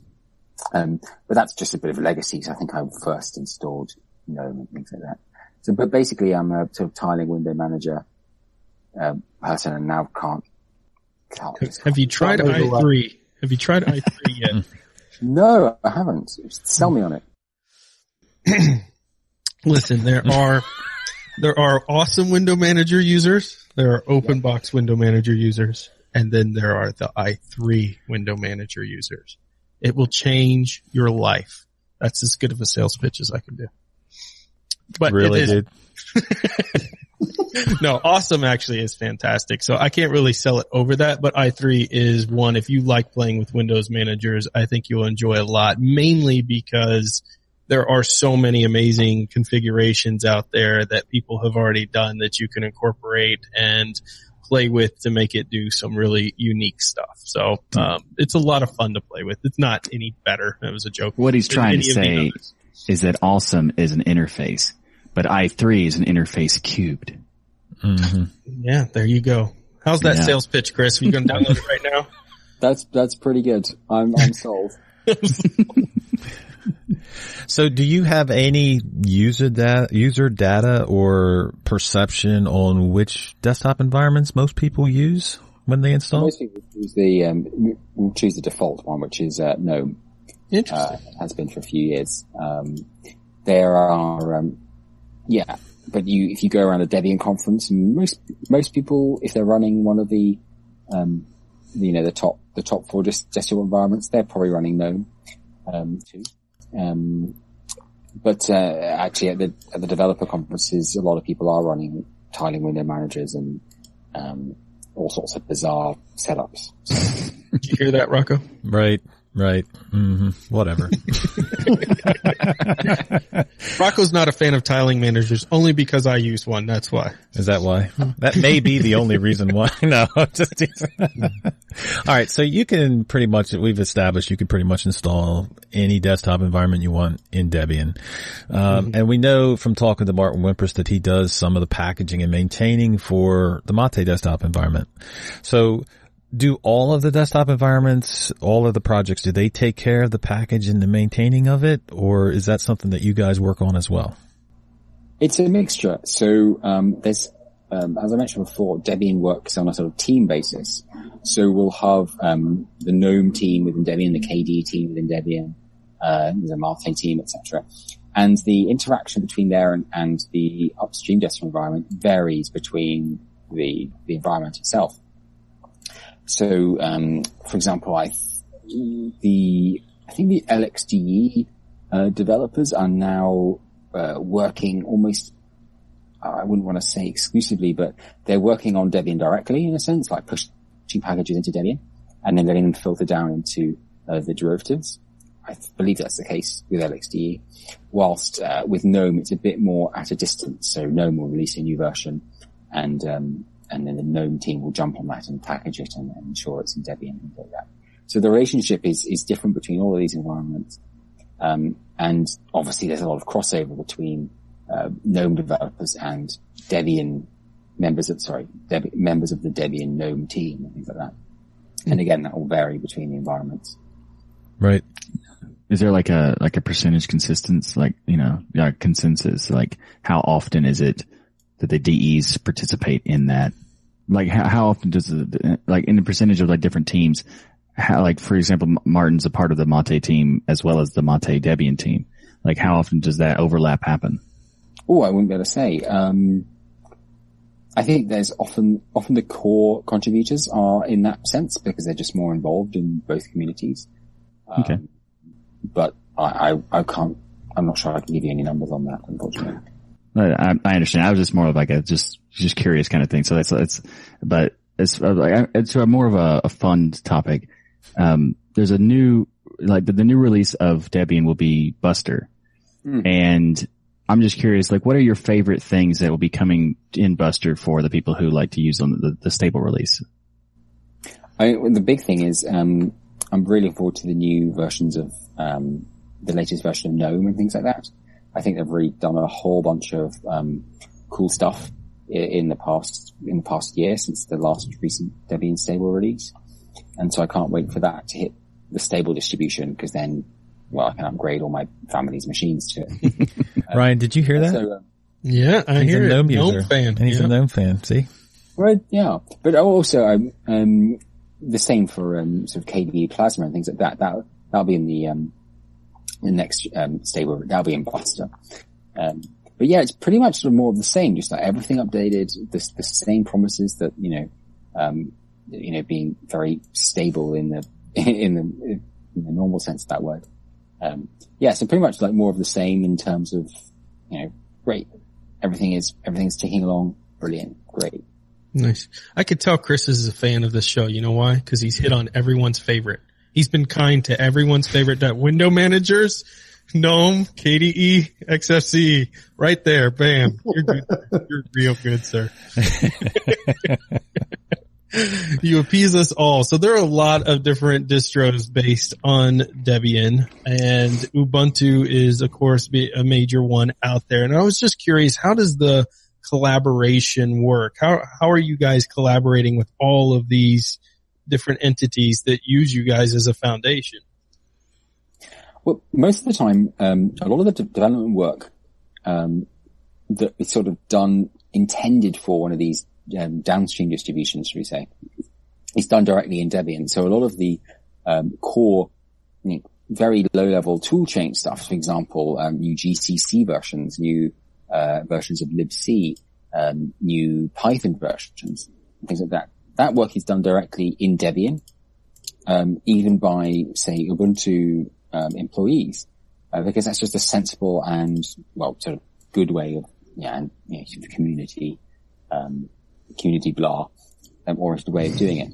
Mm-hmm. And so, yeah, a lot of the time it's just the work is being done directly there, and it's just becomes so much easier for that to filter down, um, and there's no um, impedance mismatch between the two and things like that. So I think that's um, that's probably why the um, LXD developers are are pushing a lot of stuff into in Debian directly. Um, a lot of it just happens directly, so Nice. there doesn't necessarily need to be any outreach from Debian to the downstreams because they're already just sort of coming over to our house and, and fixing it up. Gotcha. And then after a short delay, their house is also fixed up magically. So That's brilliant. I love it. Well, Debian is used everywhere and by a ton of different companies and organizations. Uh, Ryan, you had showed us an article about uh, the International Space Station. Yeah. How cool is that, man? So this was obviously back in 2013 that they switched to Debian, but it's still something that should be mentioned. So I was looking further into that and there's an article about, um, them testing out a Linux computer for future missions to Mars and that came out in 2017. So they're building on this and building on this and they have their own secure OS Linux that they, which is a Debian based specialized Linux for them. So all of this being said, there's a lot of people that use Debian, but there in the installer, you have an option for the popularity contest. So what I'm looking for is there's a lack of verifiable user data in the Linux world in general. So how valuable is this information to you and to distro developers to have information of who uses it and when? so it's sort of valuable, but also this is really at odds with the whole idea of privacy. So there should be absolutely no question that Debian should be calling home and, and revealing who you are and things like that. And we'll always err on the side of, of doing that. Um, in terms of popularity contest itself, it's pretty, um, it's certainly opt-in, uh, but it's also pretty, mm, pretty coarse in what it tells you. Like it'll just say, I've got these particular packages installed which is kind of interesting uh, for making sort of broad uh, assumptions about um, what kind of people are using Debian for. But the opt-in rate is quite low, um, which is absolutely fine. I wouldn't want to, wouldn't necessarily want to see it any higher in the sense of it's really awkward to ask for people to Right. um, sort of like leak their privacy in a sense. So certainly not erring on the side of that. Yeah. Well, the other thing too is in the installer that it is on a, by default, you are opted out. You have to actually check the button to opt in. So I just wanted to say that, Michael. Just saying. And I just wanted to say he also said the opt-in percentage is very low. So there you go. So there's this ongoing battle, Chris, as you can tell, of what some of the things that other distros are deciding for opt-in by default and things like that, that goes back and forth because on one aspect, it's really neat to learn things like, for instance, the International Space Station is using Debian. It would be really neat to know that, you know, 50% of your users use a certain desktop environment so that KD you Plasma, naturally. Mhm. or a window manager, but um, and, and a lot of times, a lot of these distros are doing very benign data. They're not, you know, collecting IP addresses and all this stuff. They just want to know here's some software you have on, here's the desktop you chose, blah blah blah. So, but there's this constant battle it seems within the community of people saying, is this an evil thing? Is this going the way of Microsoft? There's this fear of it. I, I think that's right. Um, and there's obviously the privacy concerns that you've just raised, etc. Um, but also, I mean, how, and it is neat to learn these things, but from Debian's point of view, it's not necessarily that actionable. So for example, if you learn that, um, uh, 50% of people were actually using Cinnamon desktop, let's say, and that was, that's quite neat to learn because that's unexpected. Would that mean that you would immediately jump from being a GNOME team member to a Cinnamon team member? Mm, I'm not sure. You just carry on doing what you were enjoying doing before. Uh, it isn't sort of a, there isn't like a top-down metrics driven approach or even a top-down anything really. It's like, go work on this. I don't want to. Okay. so often learning about these things isn't that Yeah. Uh, and, and it certainly would be neat, like having having that something I'm learning about the International Space Station, stuff like that, or um, uh, Google's internal operating system, as in ones used on you know desktops and stuff. That's been that's uh, based on Debian um, and things like that, and it is kind of cool. And I think I was in the latest um, at the latest developer conference, and someone said, "Oh yeah, I rolled out you know fifty thousand Debian machines to uh, big coffee chains." Um, in-house music system. Wow. Like, oh, when was that? Oh, like two years ago. So, oh, right. So I've been going to that coffee chain and I've been listening to Debbie, not, and not even knowing about it. And that's kind of a bit sad because I didn't know about it, but also just, well, because I didn't need to. Like, great. That's, I think part of the charm. You can just use it. Very Not tell anyone. It doesn't matter. Great. I like it.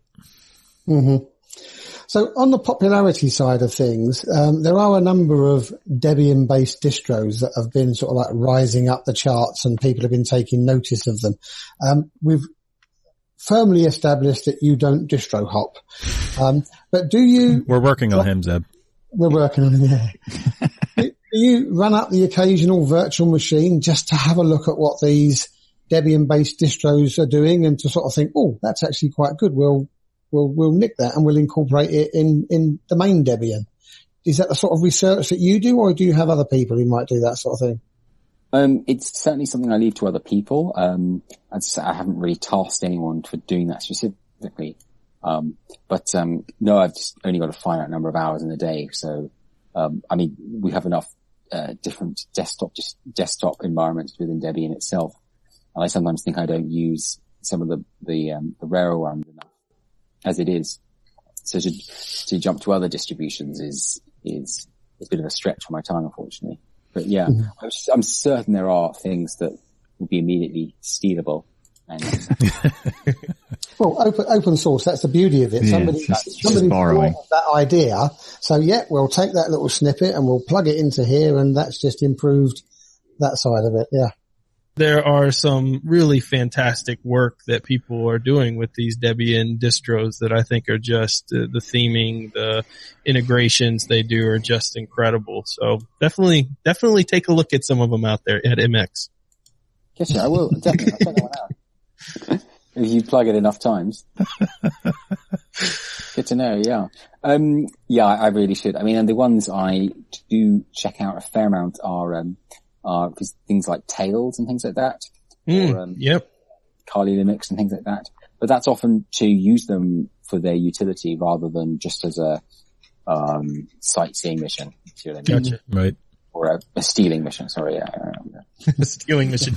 There's a great book, Steal Like an Artist. Yeah. A- Oh yeah, it's good. Yeah. Yeah.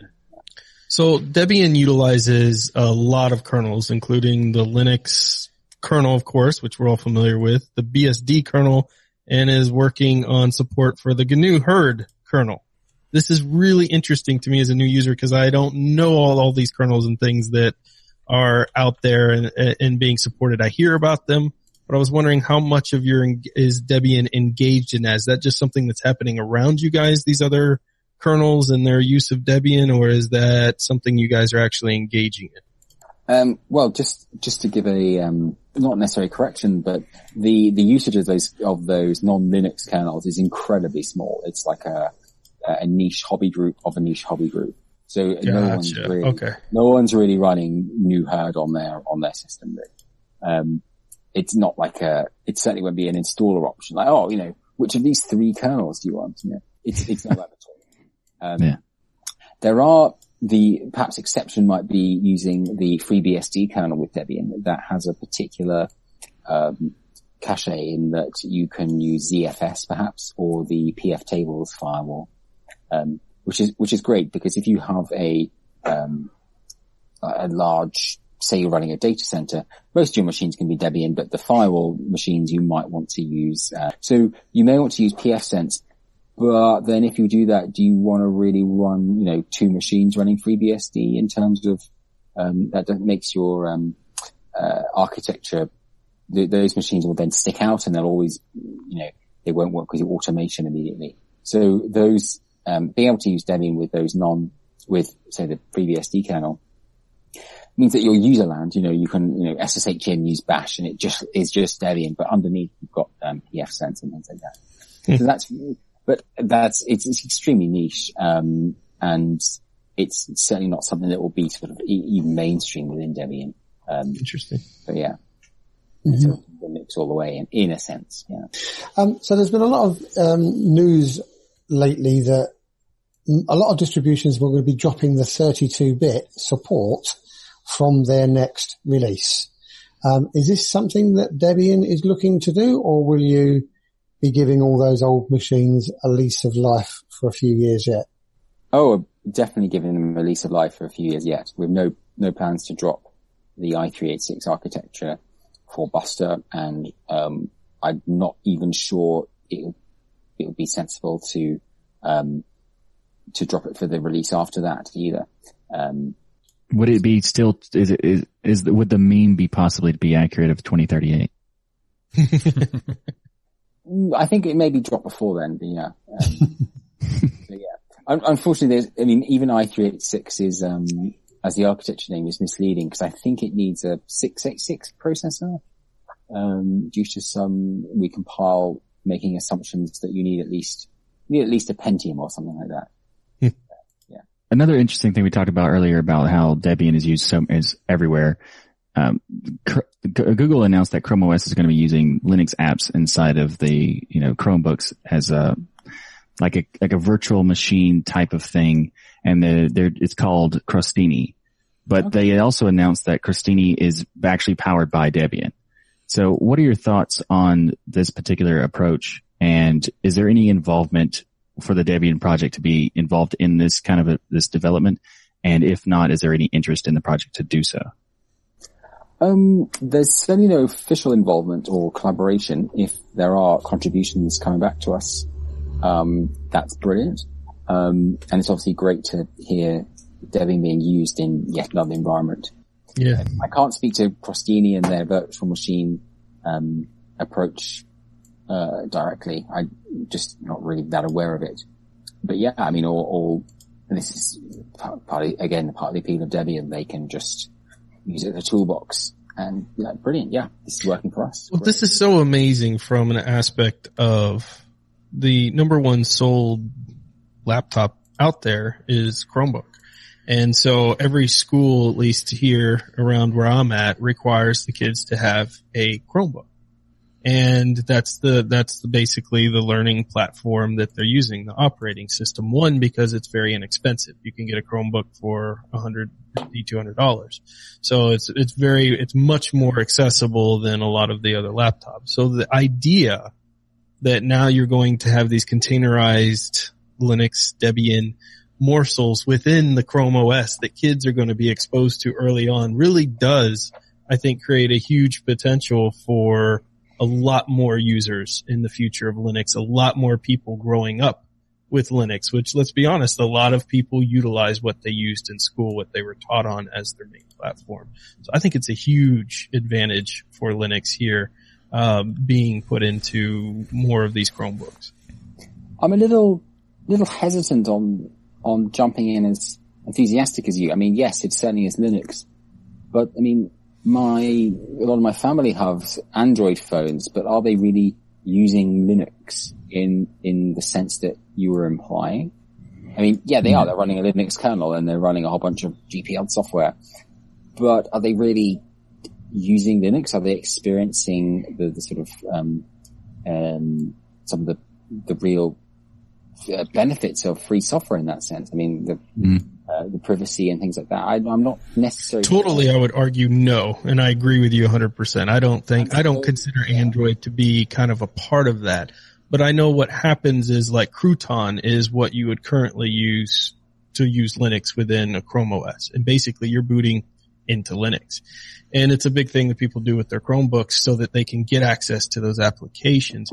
I think it's an exposure to open source software, whereas most people are going to use Microsoft Word, Adobe Premiere, all of these things that aren't available in those environments. Now they're going to be using things like Kdenlive, LibreOffice, all of these Is that- different. Is that the project? I mean, I, you know far more about Crostini and, and their Yeah, idea. Crostini's intent is to allow the Chromebook users to use genuine Linux applications, but in a, they're doing it in a virtualized machine that is, like Debian powers their machine, but the apps are like the genuine things and they're separated from the, the Chrome OS approach of like the web apps and stuff. So you, you Okay. can still, you would, it's not really a Linux distro because you, you're limited in what it can do, but they're trying to add ability to use those applications.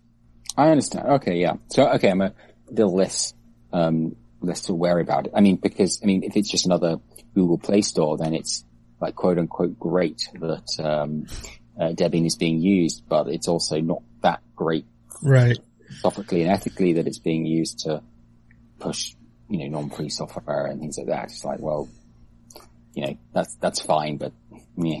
Yeah. Right. So speaking of Linux on a whole, if there was one magical thing that you could think of that would be a, a game changer for Linux to, um, grow and dominate the desktop market, what would you say that would be? Um, well, it's topics, well, I think two things really. Uh, first thing, one topic we've touched on before, like basically, um, being able to put ourselves in the, um, mindset of, of new users and things like that. Because we all have the curse of knowledge. or, I mean, even after a few months, you're already slightly au fait with a terminal. And so you just can't, and you just, very difficult to even teach someone how to use it because you're just like, oh, you just use sudo and blah, blah, blah. And it's sort of like, well, well, slow down, slow down, you know, things like that. So I think that would, that would require, that's a huge mind shift change and that's really difficult to do. Um, but also speaking to that, I think also changing perhaps, perhaps changing the whole messaging of getting, um, getting, um, over. So once you're in, in the world, you know, the whole idea of free software and open source and stuff like that is sort of a no-brainer and like, yeah, of course, it has all these benefits and things like that. If you go to someone random on the street and, you know, start talking free software at them, I mean, assuming they get the interpretation of the word free right, it doesn't really sell, it doesn't just really hit home. It doesn't hit any of their, um, uh, of the things that really affect their lives. So, I mean, perhaps changing some of the messaging. I mean, for example, you could say, you know, um, uh, speak to sort of the privacy um, angle. I mean, that certainly is very uh, um, a bit of a meme in 2018. Speak to the the privacy benefits of free software and open source. Um, in terms of like, it respects your freedom, it respects your, um, your right to privacy, it doesn't share your data by default. It's just sort of, just aligned in that way. It's, you know, it's, it's sort of good people in that sense. Um, and then I think if people come for the, for those benefits, they will, they will stay for the freedom, if you, if I can use that Right. sort of cliche. Yeah. And I think that, that kind of messaging change, because the, the technology is obviously sound. I mean, it already powers a whole bunch of, um, powers everything basically, even a whole bunch of non-free platforms. But I think um, just just getting people over would be would be require sort of messaging and and um, presentation sort of angle change. Yeah, I have to agree because I think um, communicating is probably one of the worst things that we as a community do. Uh, so I think that definitely should should change. Yeah. Um, so the next question um, can always can sometimes make our guests cringe a little bit because it's like, oh my god, who do I pick? Um, but who are some of the individuals in the community or that you work with that you think deserve some recognition? It's like the hidden heroes in the background that do all of this work and never get into the limelight. Have you got any people that spring to mind?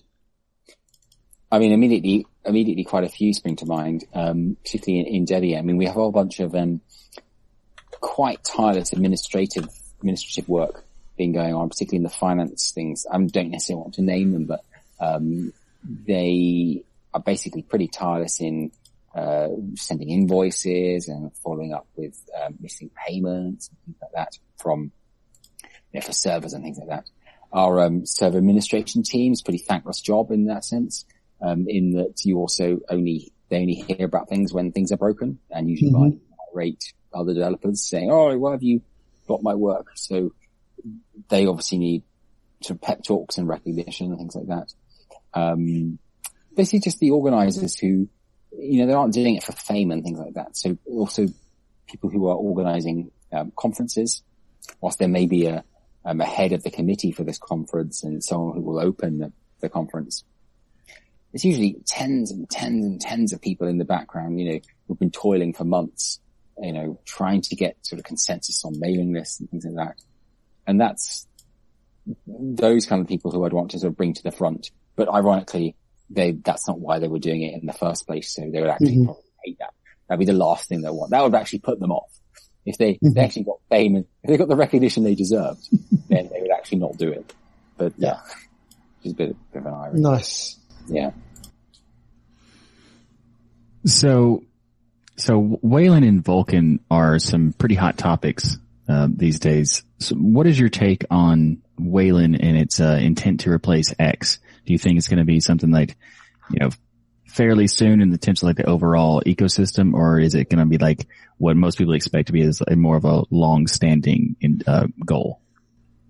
Well, it's odd because a few years ago I was thinking that you know we would sort of hub it by now, um, it would, there'd be teething problems, etc. But um, actually, the sort of delay in it being mainstream has been a little bit surprising, particularly mm-hmm. how, particularly how because how buggy X11 is, and also mm-hmm. because of the, the terrible security angles of um, um X11 um, and things like that. Um, you would think that that would certainly push promotion. So it's very interesting to see some distributions rolling back Wayland's uh, decisions to go with Wayland and rolling that back. Um, but yeah, I think it's another medium to long term thing that's going to happen. Yeah. So is this another 2038? I don't think it's a 2038. I think it might be a, a 2028. no, I, I think I it's, uh, yeah, yeah. I think it's good that this is one of the areas where I think Debian, you know, being kind of watching before it makes decisions is so important because we don't think about the fact all the time that certain distributions who've rolled out Wayland just cut off 78% of their user base because 78% of the GPUs sold are NVIDIA and they don't work with Wayland very well at all. So it, that a lot of the reasons why I think a lot of them have rolled that back is because of that NVIDIA issue there. Now, whether that's NVIDIA's issue or somebody else's, who knows, but that's a big deal uh, to cut off 78% of your potential user base. You know, it's, it's, it's brave. It's brave. Yeah, exactly. that would be a very brave move. So are you a gamer though? Talking about uh, Vulkan and all this stuff. Do you game at all? Ooh, I, I game in the sense that, well, I had a pretty bad Tetris addiction when I was little, um, or at three, throughout university. Um, so I'm not really a gamer in the sense of a 3D shooter, but, um, Actually, actually, I remember, um, I was, this is when it was called Gnometris. Um, and now it's now Quad, Quadrapassel. Mm. I, I would pro- I'm, it might be a bit vain to say, but I was probably in the top 10 of the world. Nice. I, I've no real way of validating that, but if I wasn't, then I don't know. I got really good at that thing. And then I think I upgraded my graphics drivers to the Nouveau, um, graphics drivers, the very early, um, free software NVIDIA ones. And it broke my, uh, rendering, so I couldn't play Gnometris, which was great for finishing university. But, um, hey, yeah, you know, it worked. Um, but, um, yeah, I haven't, I'm not really a sort of 3D shoot 'em up. I mean, let's, let's be, if I'm being honest, I have played quite, a, I've been to quite a few LAN parties where, um, I, you know, played on Call of Duty and things like that. And, um, actually some of my most yeah, had quite enjoyable experiences playing Call of Duty, particularly the single player, uh, modes. But I'm not, not a daily gamer at all. Um, only rarely will I, um, my muscle memory sneaks back and I find myself loading the Tetris clone. Uh, Well, believe me, before this interview's over, Michael and Rocco will be trying to convince you to play Rocket League, just so you know. Let- I would never. It's the best game ever made. It is. You should try it. and it works on Linux, so. Oh, okay, okay. All right. So say Chris Lamb tomorrow is going on a trip on the International Space Station. You're Okay. getting a new laptop and of course you install Debian. But what is the must have software that you install first on a brand new install? Not that you ever reinstall, but if you were, just imagine. Well, I suppose I get new virtual machines, etc. So, I mean, the first thing definitely is my own configuration and, and shell. I mean, I'm very much a man of, you know, habit and stuff like that. So I, I've got to install, um, Z shell or Z shell, whatever, ZS, ZSH, ZSH, whatever you want to call it. Um, that certainly gets installed very first. Um, and then, um, Git, because that's where all my configuration lives. And, but after that, like, I would say I definitely install lots of other things. I mean, yeah, number three, of course, is to, um, to install some backup software, and number four is to test my backup software. Um, no, Good man. I never do that. Um, but it's good to say, right?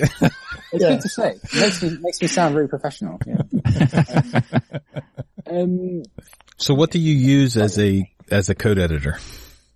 Uh, I'm a Vim man. Um, yeah, that. It's got a very highly, not very highly customized, but a customized, um, Vim configuration, um, and things like that. So yeah, very much creature of habit, trying to, don't fiddle with it very often because I'm just all usually trying to get something else done. Fiddling with desktop environments or, um, code editors and things like that is, yeah. Ryan, the force is strong with this one, but we're going to work on him. I know, I know. so, you know, we were talking about some of the controversy with Google and Android and some of that. I guess it's a little bit of controversy whether that's truly Linux and things like that. There has been this player that can be popularly hated within certain factions of the Linux community that may not realize how much they contribute to stuff, uh, and that's Microsoft. So Microsoft recently announced the creation of their own Linux kernel for their Azure project. Many of the comments that I've seen are positive. Some of them are skeptical. You, what is your take on Microsoft's involvement and where this relationship between Linux and Microsoft is headed? Well, obviously, if you look at history, history should tell us to be a little bit hesitant here. Um, but in some senses, they, as long as they sort of play by the rules, it, it's kind of fine. So, I mean, so the GPL, uh, the kernel's under the GPL, and so they must basically play by the same rules as everyone else. But if they're, again, like the, um, the Chrome OS thing, if they're just using Debian to build their own little walled garden of non-free stuff on top of it, well, that's certainly within their rights. That's within, certainly within the four freedoms. They can, they can, um, uh, modify the software for any purpose, and that includes, um, in, integrating with, um, proprietary software on top, and that's sort of fine in a sense. But also, uh, you know, it's just sort of, well, that's a shame. You know, I think, um, society would be, would be, um, would be better off if that didn't happen. So whilst, um, eh, for sort of a moral argument, it's like, mm, that's a bit unideal. They can certainly sort of do what they like. Yeah. It's, it's great to see so many named contributors from Microsoft contributing to Linux. I mean, I think in one month last year, uh, they were the biggest line by line contributors to the Linux kernel. Yeah. Sort of made everyone um, sort, of, sort of sit up straight and be like, "Oh, that's that's, that's Right. Wasn't expecting Wow. that. Yeah. Yeah. I mean, it's in a, in a way, it's it's kind of nice because it's it's kind of like Microsoft admitting that Linux is better than Windows. So, In Michael, that's what they're saying. Every line of code they write is admission that. well, I'm saying like the sense of like they had an announcement like a like a month ago or, or so that they were going to put Windows on a back burner, and they even fired the department head and moved people around in the in Mark in Microsoft. So, if Windows is not going to be their main focus and then they release something, they say their main focus is going to be IoT and server stuff. And then they release a Linux based distribution basically for their IoT and server stuff. They're admitting that Linux is better. Is that how it, that works? That's how it works to me. Michael's going to call up a CNN reporter and be like, look, here's your headline. I got It's like. Microsoft has given up. uh, scroll back on that. The um, I mean, again, if if if my IoT um, light bulb runs in Linux, it's like, well, that's cool, and I can sort of tell my mum that, but it's sort of, yeah, is it really running Linux in this in the sense that we kind of are using our computers and things like that? So I'm a mm-hmm. little bit like, great, but is this really moving? I think we may. The positives are are not as not as big as we think. Interesting. so you're pretty much meh. Yeah, pretty much. Although just, it's kind of cool, but it's kind of also, let's just take a step back. What does this, what does this really mean? Like, Yep. great. We're now making it easier and faster and less re, yeah, yeah. So one of the things I noticed on your Debian page is that there's a list of hardware vendors that sell computers with Debian pre-installed. Hmm. Um, so is this a collaboration between you and those hardware vendors, or is it simply a list that people can send into to say, "Yep, we've got hardware and we install Debian on it"? How does how does that work? It's, um, certainly much more towards just sort of being a list. Um, there is typically no development agreement. There's usually no, you know, I mean, certainly they would probably be contributing patches randomly, etc. But um, there isn't a, it isn't a sort of um, stamp of approval in that sense. We Mhm. have had talks about having a um, hardware certification lab, which sort of goes the other way around, Mhm. where uh, vendors could potentially say, um, you know, essentially, uh, I make it up, apply for a sort of little badge. They can say, you know, works with Debian, you know, something like that. I can't think of the exact word. Mhm. Um, but yes, it, there is a, the, we would be slightly hesitant to bless any particular, um, commercial enterprise with a sort of, you should buy this from a point of view. That's just not something that Debian, um, can or should make a stand on. So it, even if we would like to do a bit more of a in-depth sort of integration collaboration work, it sort of does have to remain at a sensible, um, sensible distance in that sense. Yeah. But could there be any kind of, uh, like certified compatibility structure? Like if a company wanted to, you know, get, have a guarantee with Debian that this will be compatible, um, would there be kind of like any kind of potential for that?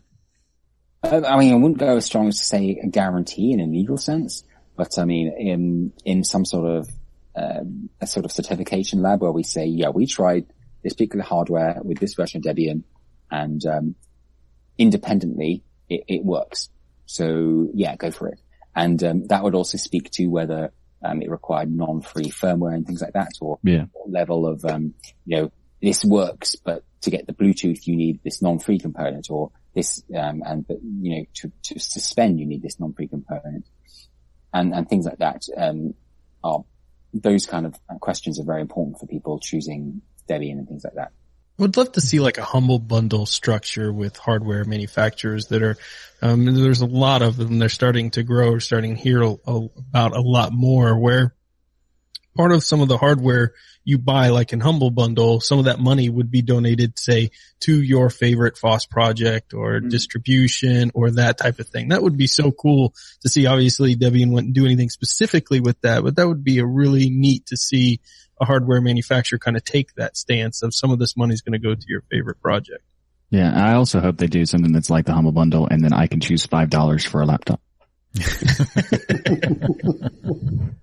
Five, big spender, big spender. Yeah, he is.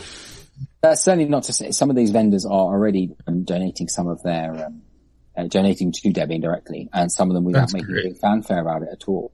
Um, uh, one privilege of being on the um, the private leader at email box is you do get to see the donations coming in, and some of the names, I, I they're all they're pretty much they're private by default, but some of the names you see and the amounts are usually just sort of oh wow, I can't believe that they like Debian that much every month.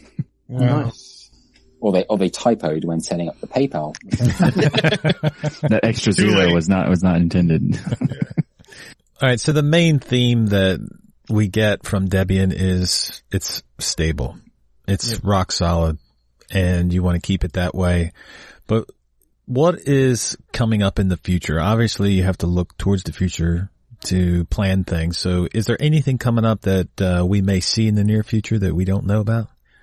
Well, one thing particularly that's um, big news in Debian at the moment, in tech, perhaps slight behind the scenes, but uh, the big thing is we've moved from a rather uh, uh, creaky um, uh, development platform to GitLab, and uh, the differences is made to development is probably far beyond what we thought. I mean, we knew it'd be better and it'd be a bit more stable and things like that. I would see a bit, bit more collaboration and things like that. But it's actually probably 10 times what I thought it would be. Um, ben Hutchings from the kernel team was saying that prior to moving to this, they accepted one particular merge request via, um, via sort of email system and things like that. But uh, since moving to GitLab, they've, I can't remember the numbers, but they've, you know, orders of magnitude more. Same elsewhere, things like that. So that means the, the pace of development is in Debian is, is massively picked up just from changing that tool.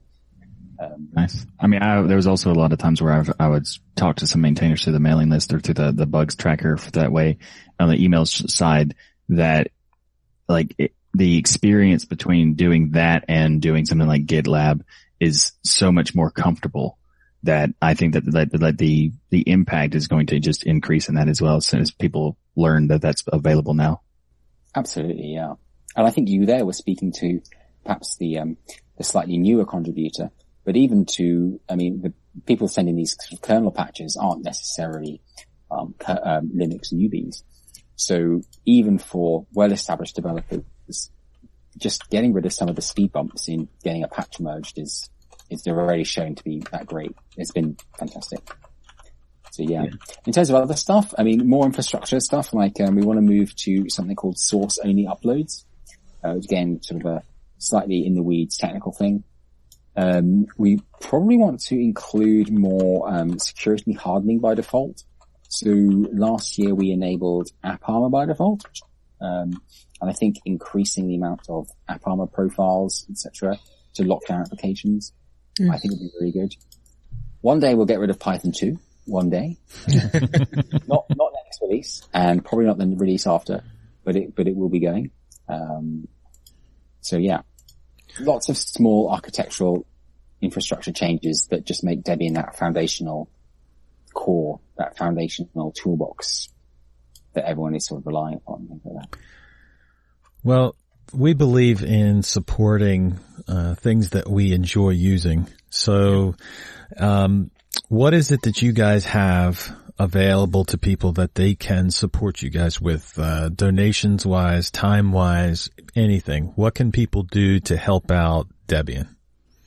Well, the biggest thing they can do, and probably the easiest thing to do, is if you see something that you find a problem, please file a bug. Like that's like um, a lot of the time we'll um, I'll just hear about a problem with a distribution in person. It's like, oh yeah, I tried this thing, it didn't work. It's like, well, I think I know how to fix that. I just didn't know it was broken.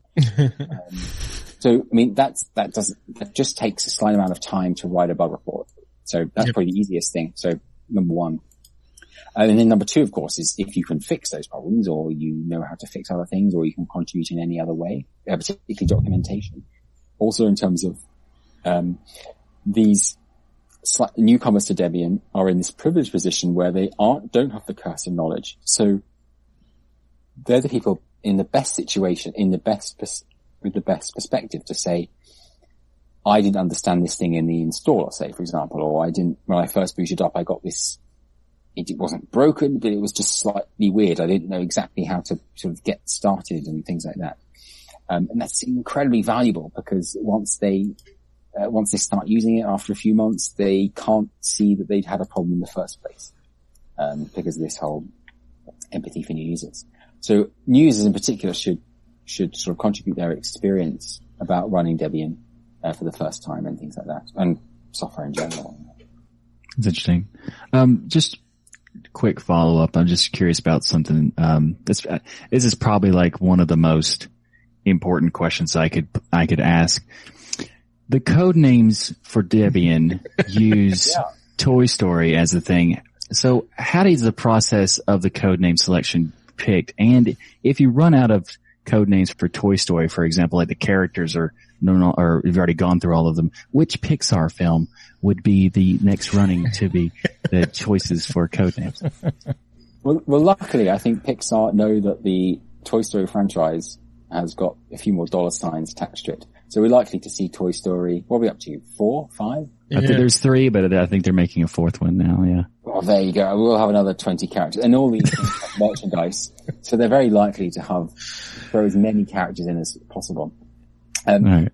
chosen by the release team. They, um, they basically can choose the name of the release. Um, it's not something that's decided by the community, luckily, otherwise we would never decide. Um, yeah, putting it kindly. So yeah, the release team will decide it a couple in advance. So the next release is Buster, of course. Um, and then Bullseye will be released after that. And then the release after that will be called Bookworm. Aha. Nice. Nice. And I think those must be in Toy Story 3 because I haven't, Yeah. I'm not sure, yeah. 'Cause I know Well, it's- one of our patrons, Matthias, just wanted to say, Destination Linux, we are asking the hard and important question. Hey, it's the questions everybody wants to know. I Everybody wants to know exactly. I was, I was hoping we could try to get Ratatouille in there or something. yeah. I, I think that might be vetoed based on the spelling. Can you imagine trying to type that? Yeah, that's true. Chris, it's been a awesome talk with you. I learned a lot about Debian because I'll be honest with you, I wasn't familiar with a lot of the Debian protocol and uh, Debian itself. So I really appreciate you taking the time to talk with us. And thanks for stopping by, man. No problem. Thank you very much for inviting me on. Well, we also want to give a big shout out to our patrons who joined us for this interview. Thank you guys for your continued support of the show and keeping this happening, helping us get brilliant guests like this. All right. a big thank you to each and every one of you, no matter if you hit the like button or not. All right. so everybody have a great week. And remember, the journey itself is just as important as the destination. Thanks everyone. Thank you for listening to another episode of Destination Linux podcast.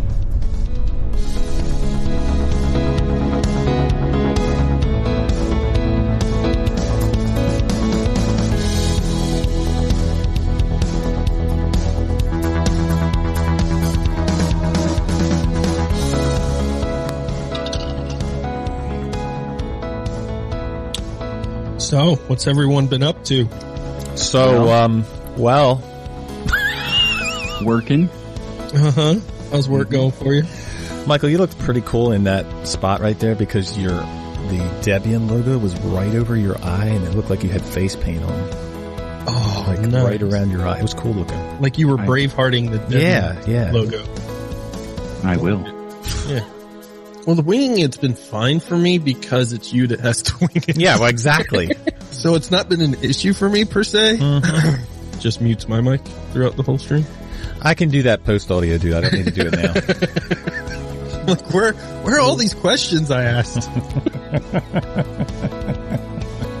I would have paid anything to be a fly on the wall to hear Rocco when it went offline and he's trying to get it back because you know he Rocco does not verge from the cursing, so you'd hear All things he would like, say is this fiddlesticks. pumpkin smashing toothpicky.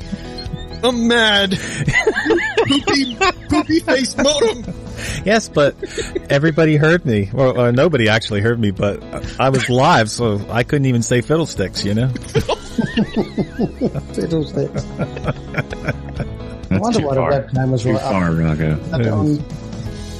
Yeah, you're right. We go from still collects your information but doesn't sell it at least, so that's an advantage. That's not, that's Ah, not an totally advantage. They totally do. It's a, it's a guarantee. They said they don't, But we I won't, we won't get They into they that won't sell- whole argument because I might switch to Apple over it, but, uh, it's not really that much better. They won't sell you. They won't You sell your data of your files, but they will sell your actual data of how many files you have, who you are, things like that. You don't know how many people were sending private telegrams to me like, "Are you really mad about this?" I'm like, "Why does everyone think everything I say I'm mad about?" I'm just Because you're you're very you're very passionate. "Oh." I, don't, I was like, "I'm not mad. Why would I be mad?" And they're like, "You know, Rocco's joking in private." I'm like, "Yes, I know Rocco's joking. He's not getting an iPhone." God, everybody thinks I'm this angry troll running around. I'll tell you guys a sad story. I played the trumpet in high school, Let me get the violin out. And I never got to first chair. That's because Wow. they stand. Well, now you tell me. Somebody tells me. This whole time I thought it was my skill. there was no first chair. The trumpet dude. I played guitar for uh, let's see, four days. Oh wow! Yeah, four days. What bands invited you? All of them. yeah, Metallica had one. It Was like was wanting me in there. It's like, please, Michael, we've heard you've been playing for four whole mm. days. exactly. Like you're just, you must be you must be like magnificent, masterful, trying to be more like Michael. and naturally. Yeah, I mean, I'm not a, a massive fan of his, but yeah. Sometimes Google don't. Well, actually, that- yeah, that's a good point. It was a while ago, but also sometimes Google doesn't like send like. I like the way you said it the first time. Sometime Google don't. Shut up. All right, I think the logos are right. Uh, the overlay's not going to be right, but that's nothing I can change. Huge man. Oh yeah. Oh, look. hmm Well, how it's it's literally the exact same as it was the last time. So what's different? It hasn't been right. Remember I said last week was Yeah, last time it's also exactly the same as the one before. The one, every one of the ones that worked perfectly, it's the exact same file, It, it hasn't been right for probably three, four weeks. and it's been the exact same file for the literally entire time I've made it. I just telling you. Someone Stop breaking it. He's Just so you know, Chris, fault. It's the same taking- every week. Something falls out, Look, and the problem is the name tags on the on yours, Michael, yours and Zed are a pixel or two above the bottom of your video, so you can see the light go through. Pixel or two, a pixel. And if I raise it, then if I pull it down, then Chris's goes underneath where the writing gets cut off. hmm I'm just saying, I'm throwing it out there. Mhm. Maybe it would be awesome if we could have like an editable one that I could use and then I could edit it to make it perfect. Just an idea, guys. Maybe some of the time you use playing Rocket League together, you could get together and figure out the overlay. Rocket League is life. Yeah. yeah. How dare you? I mean, uh, Imply that, that you could even replace anything. The only thing that replaces Rocket League is oxygen. Wait, I have to think about it. all right, give me five minutes to make to see if this one will work right. Five minutes of silence. No, I just hope. just five Yeah. minutes. Yeah, he's that's impossible for us. yodeling. Could you imagine us trying to sit here for five minutes without talking? It's never going to happen. I can't even do it for five seconds. Whatever. I've got so much to say, Rocco, to the world. You were close. That was three. Try harder. It's not nice, Rocco. Don't know. There is no try. Only do. Mm-hmm. Do you must. Hmm. Oh, Yoda. Say. Thank you, Michael. That works actually. Sweet. Oh, wow. You know what's You the best part about that, Rocco? Mm-hmm. I moved it four pixels. Everybody say something. This is the part where we can talk. All at once. we can talk a lot. Yeah. But it you can- depends on it depends on how And we have to like, what overtalk degree- each other. Yeah, So- let's definitely overtalk everybody so nobody that can way, hear Rock- nothing. Yeah, definitely. Everyone just start talking right now. Gosh, how many how many months have we been doing this? Chris is like, "Why did I come on this show?" Uh, this is what you got yourself into, Chris. Well, I sort of knew what I was getting into from um, from Crystal. Um, Ah. Oh, I'm sure it was all good things that she said, right? yeah, totally. Believe it or not, somehow at the end of this, it will look like a professional production. I wouldn't say hard to imagine professional, now. but but it, it actually somehow does come out in the end after about nine hours of editing, right now. Ryan, How, how close do I need to be to the microphone? You need to be right onto the microphone. You to need where to your be face is pushing eating it. into the computer. Michael, are you ready? Yeah, he looks ready. He's totally ready. Always. Always. Hashtag YOLO. I mean, how else were you going to get it? I mean, Yeah. Yeah. I mean, were you, re- I mean, maybe on the early ADSL you could have downloaded it nicely, but even then that'll be a, like a, a day long download. So, hmm Yeah, I, I, uh, What happened there, Michael? Sounded like some bubble wrap. my bad. My bad. That, that was not on purpose. So, okay. All right. Mike, uh, Michael, are you literally sitting there with bubble wrap in the middle of a podcast? Uh, that's why he has fidget spinners. Fidget I dropped it. I dropped the fidget gotcha. I dropped it. Oh All right. my you God. also got a chalkboard and you're like, I know. It's like, oh, what? I'm, I'm just, I'm just on the chalkboard. yeah, right. What's going on? I don't understand. don't be distracted or anything, Chris. all right, we ready? Yeah. Thank you guys for your continued support of the show and keeping this happening, helping us get brilliant guests like this on and everyone who watches hits the thumbs up and supports this channel in any way possible. What does it Smash you say, that like Rocco? Smash Oh. that like button. Don't say that. Hang on, just do the that like button. Yeah, yeah Uh, the like button down there. Yeah. Don't do that. I think that's going to be part of the outtakes. That's not. You're not supposed to tell him not to do it, Rocco. Well, well, I, I was think talking Rocco to Is, yeah, I think Rocco is in Now everyone's gonna be like, "Well, Rocco said thumbs down." Well, Rocco doesn't really. He's he's not about the smashing. He's more about the ringing the bell. So be sure to ring the bell. Whatever. Yeah, just keep getting new ones after every cat destroys it. Right? I'm gonna put a high voltage headphone together and see what happens. Hey, uh, can we, can we have proof that the cat's still alive, please? Did he? Did he? No, sorry. no, it's still around. Just just just believe me. It's, it's, Yeah. yeah, just believe me. But but so before we go, absolutely, there's one question that we all have to ask, and you know, Chris, Really? you, this is it's a very vital, important question. Marmite thoughts? Uh-oh. I, I quite like it actually. That's three to one, I don't have it. I know. It's. I've got to find somebody who hates Marmite. What's the, uh, what's the other one, Seb? Bovril. Bovril. Throw up. Throw up. Do you know what? I haven't tried Bovril.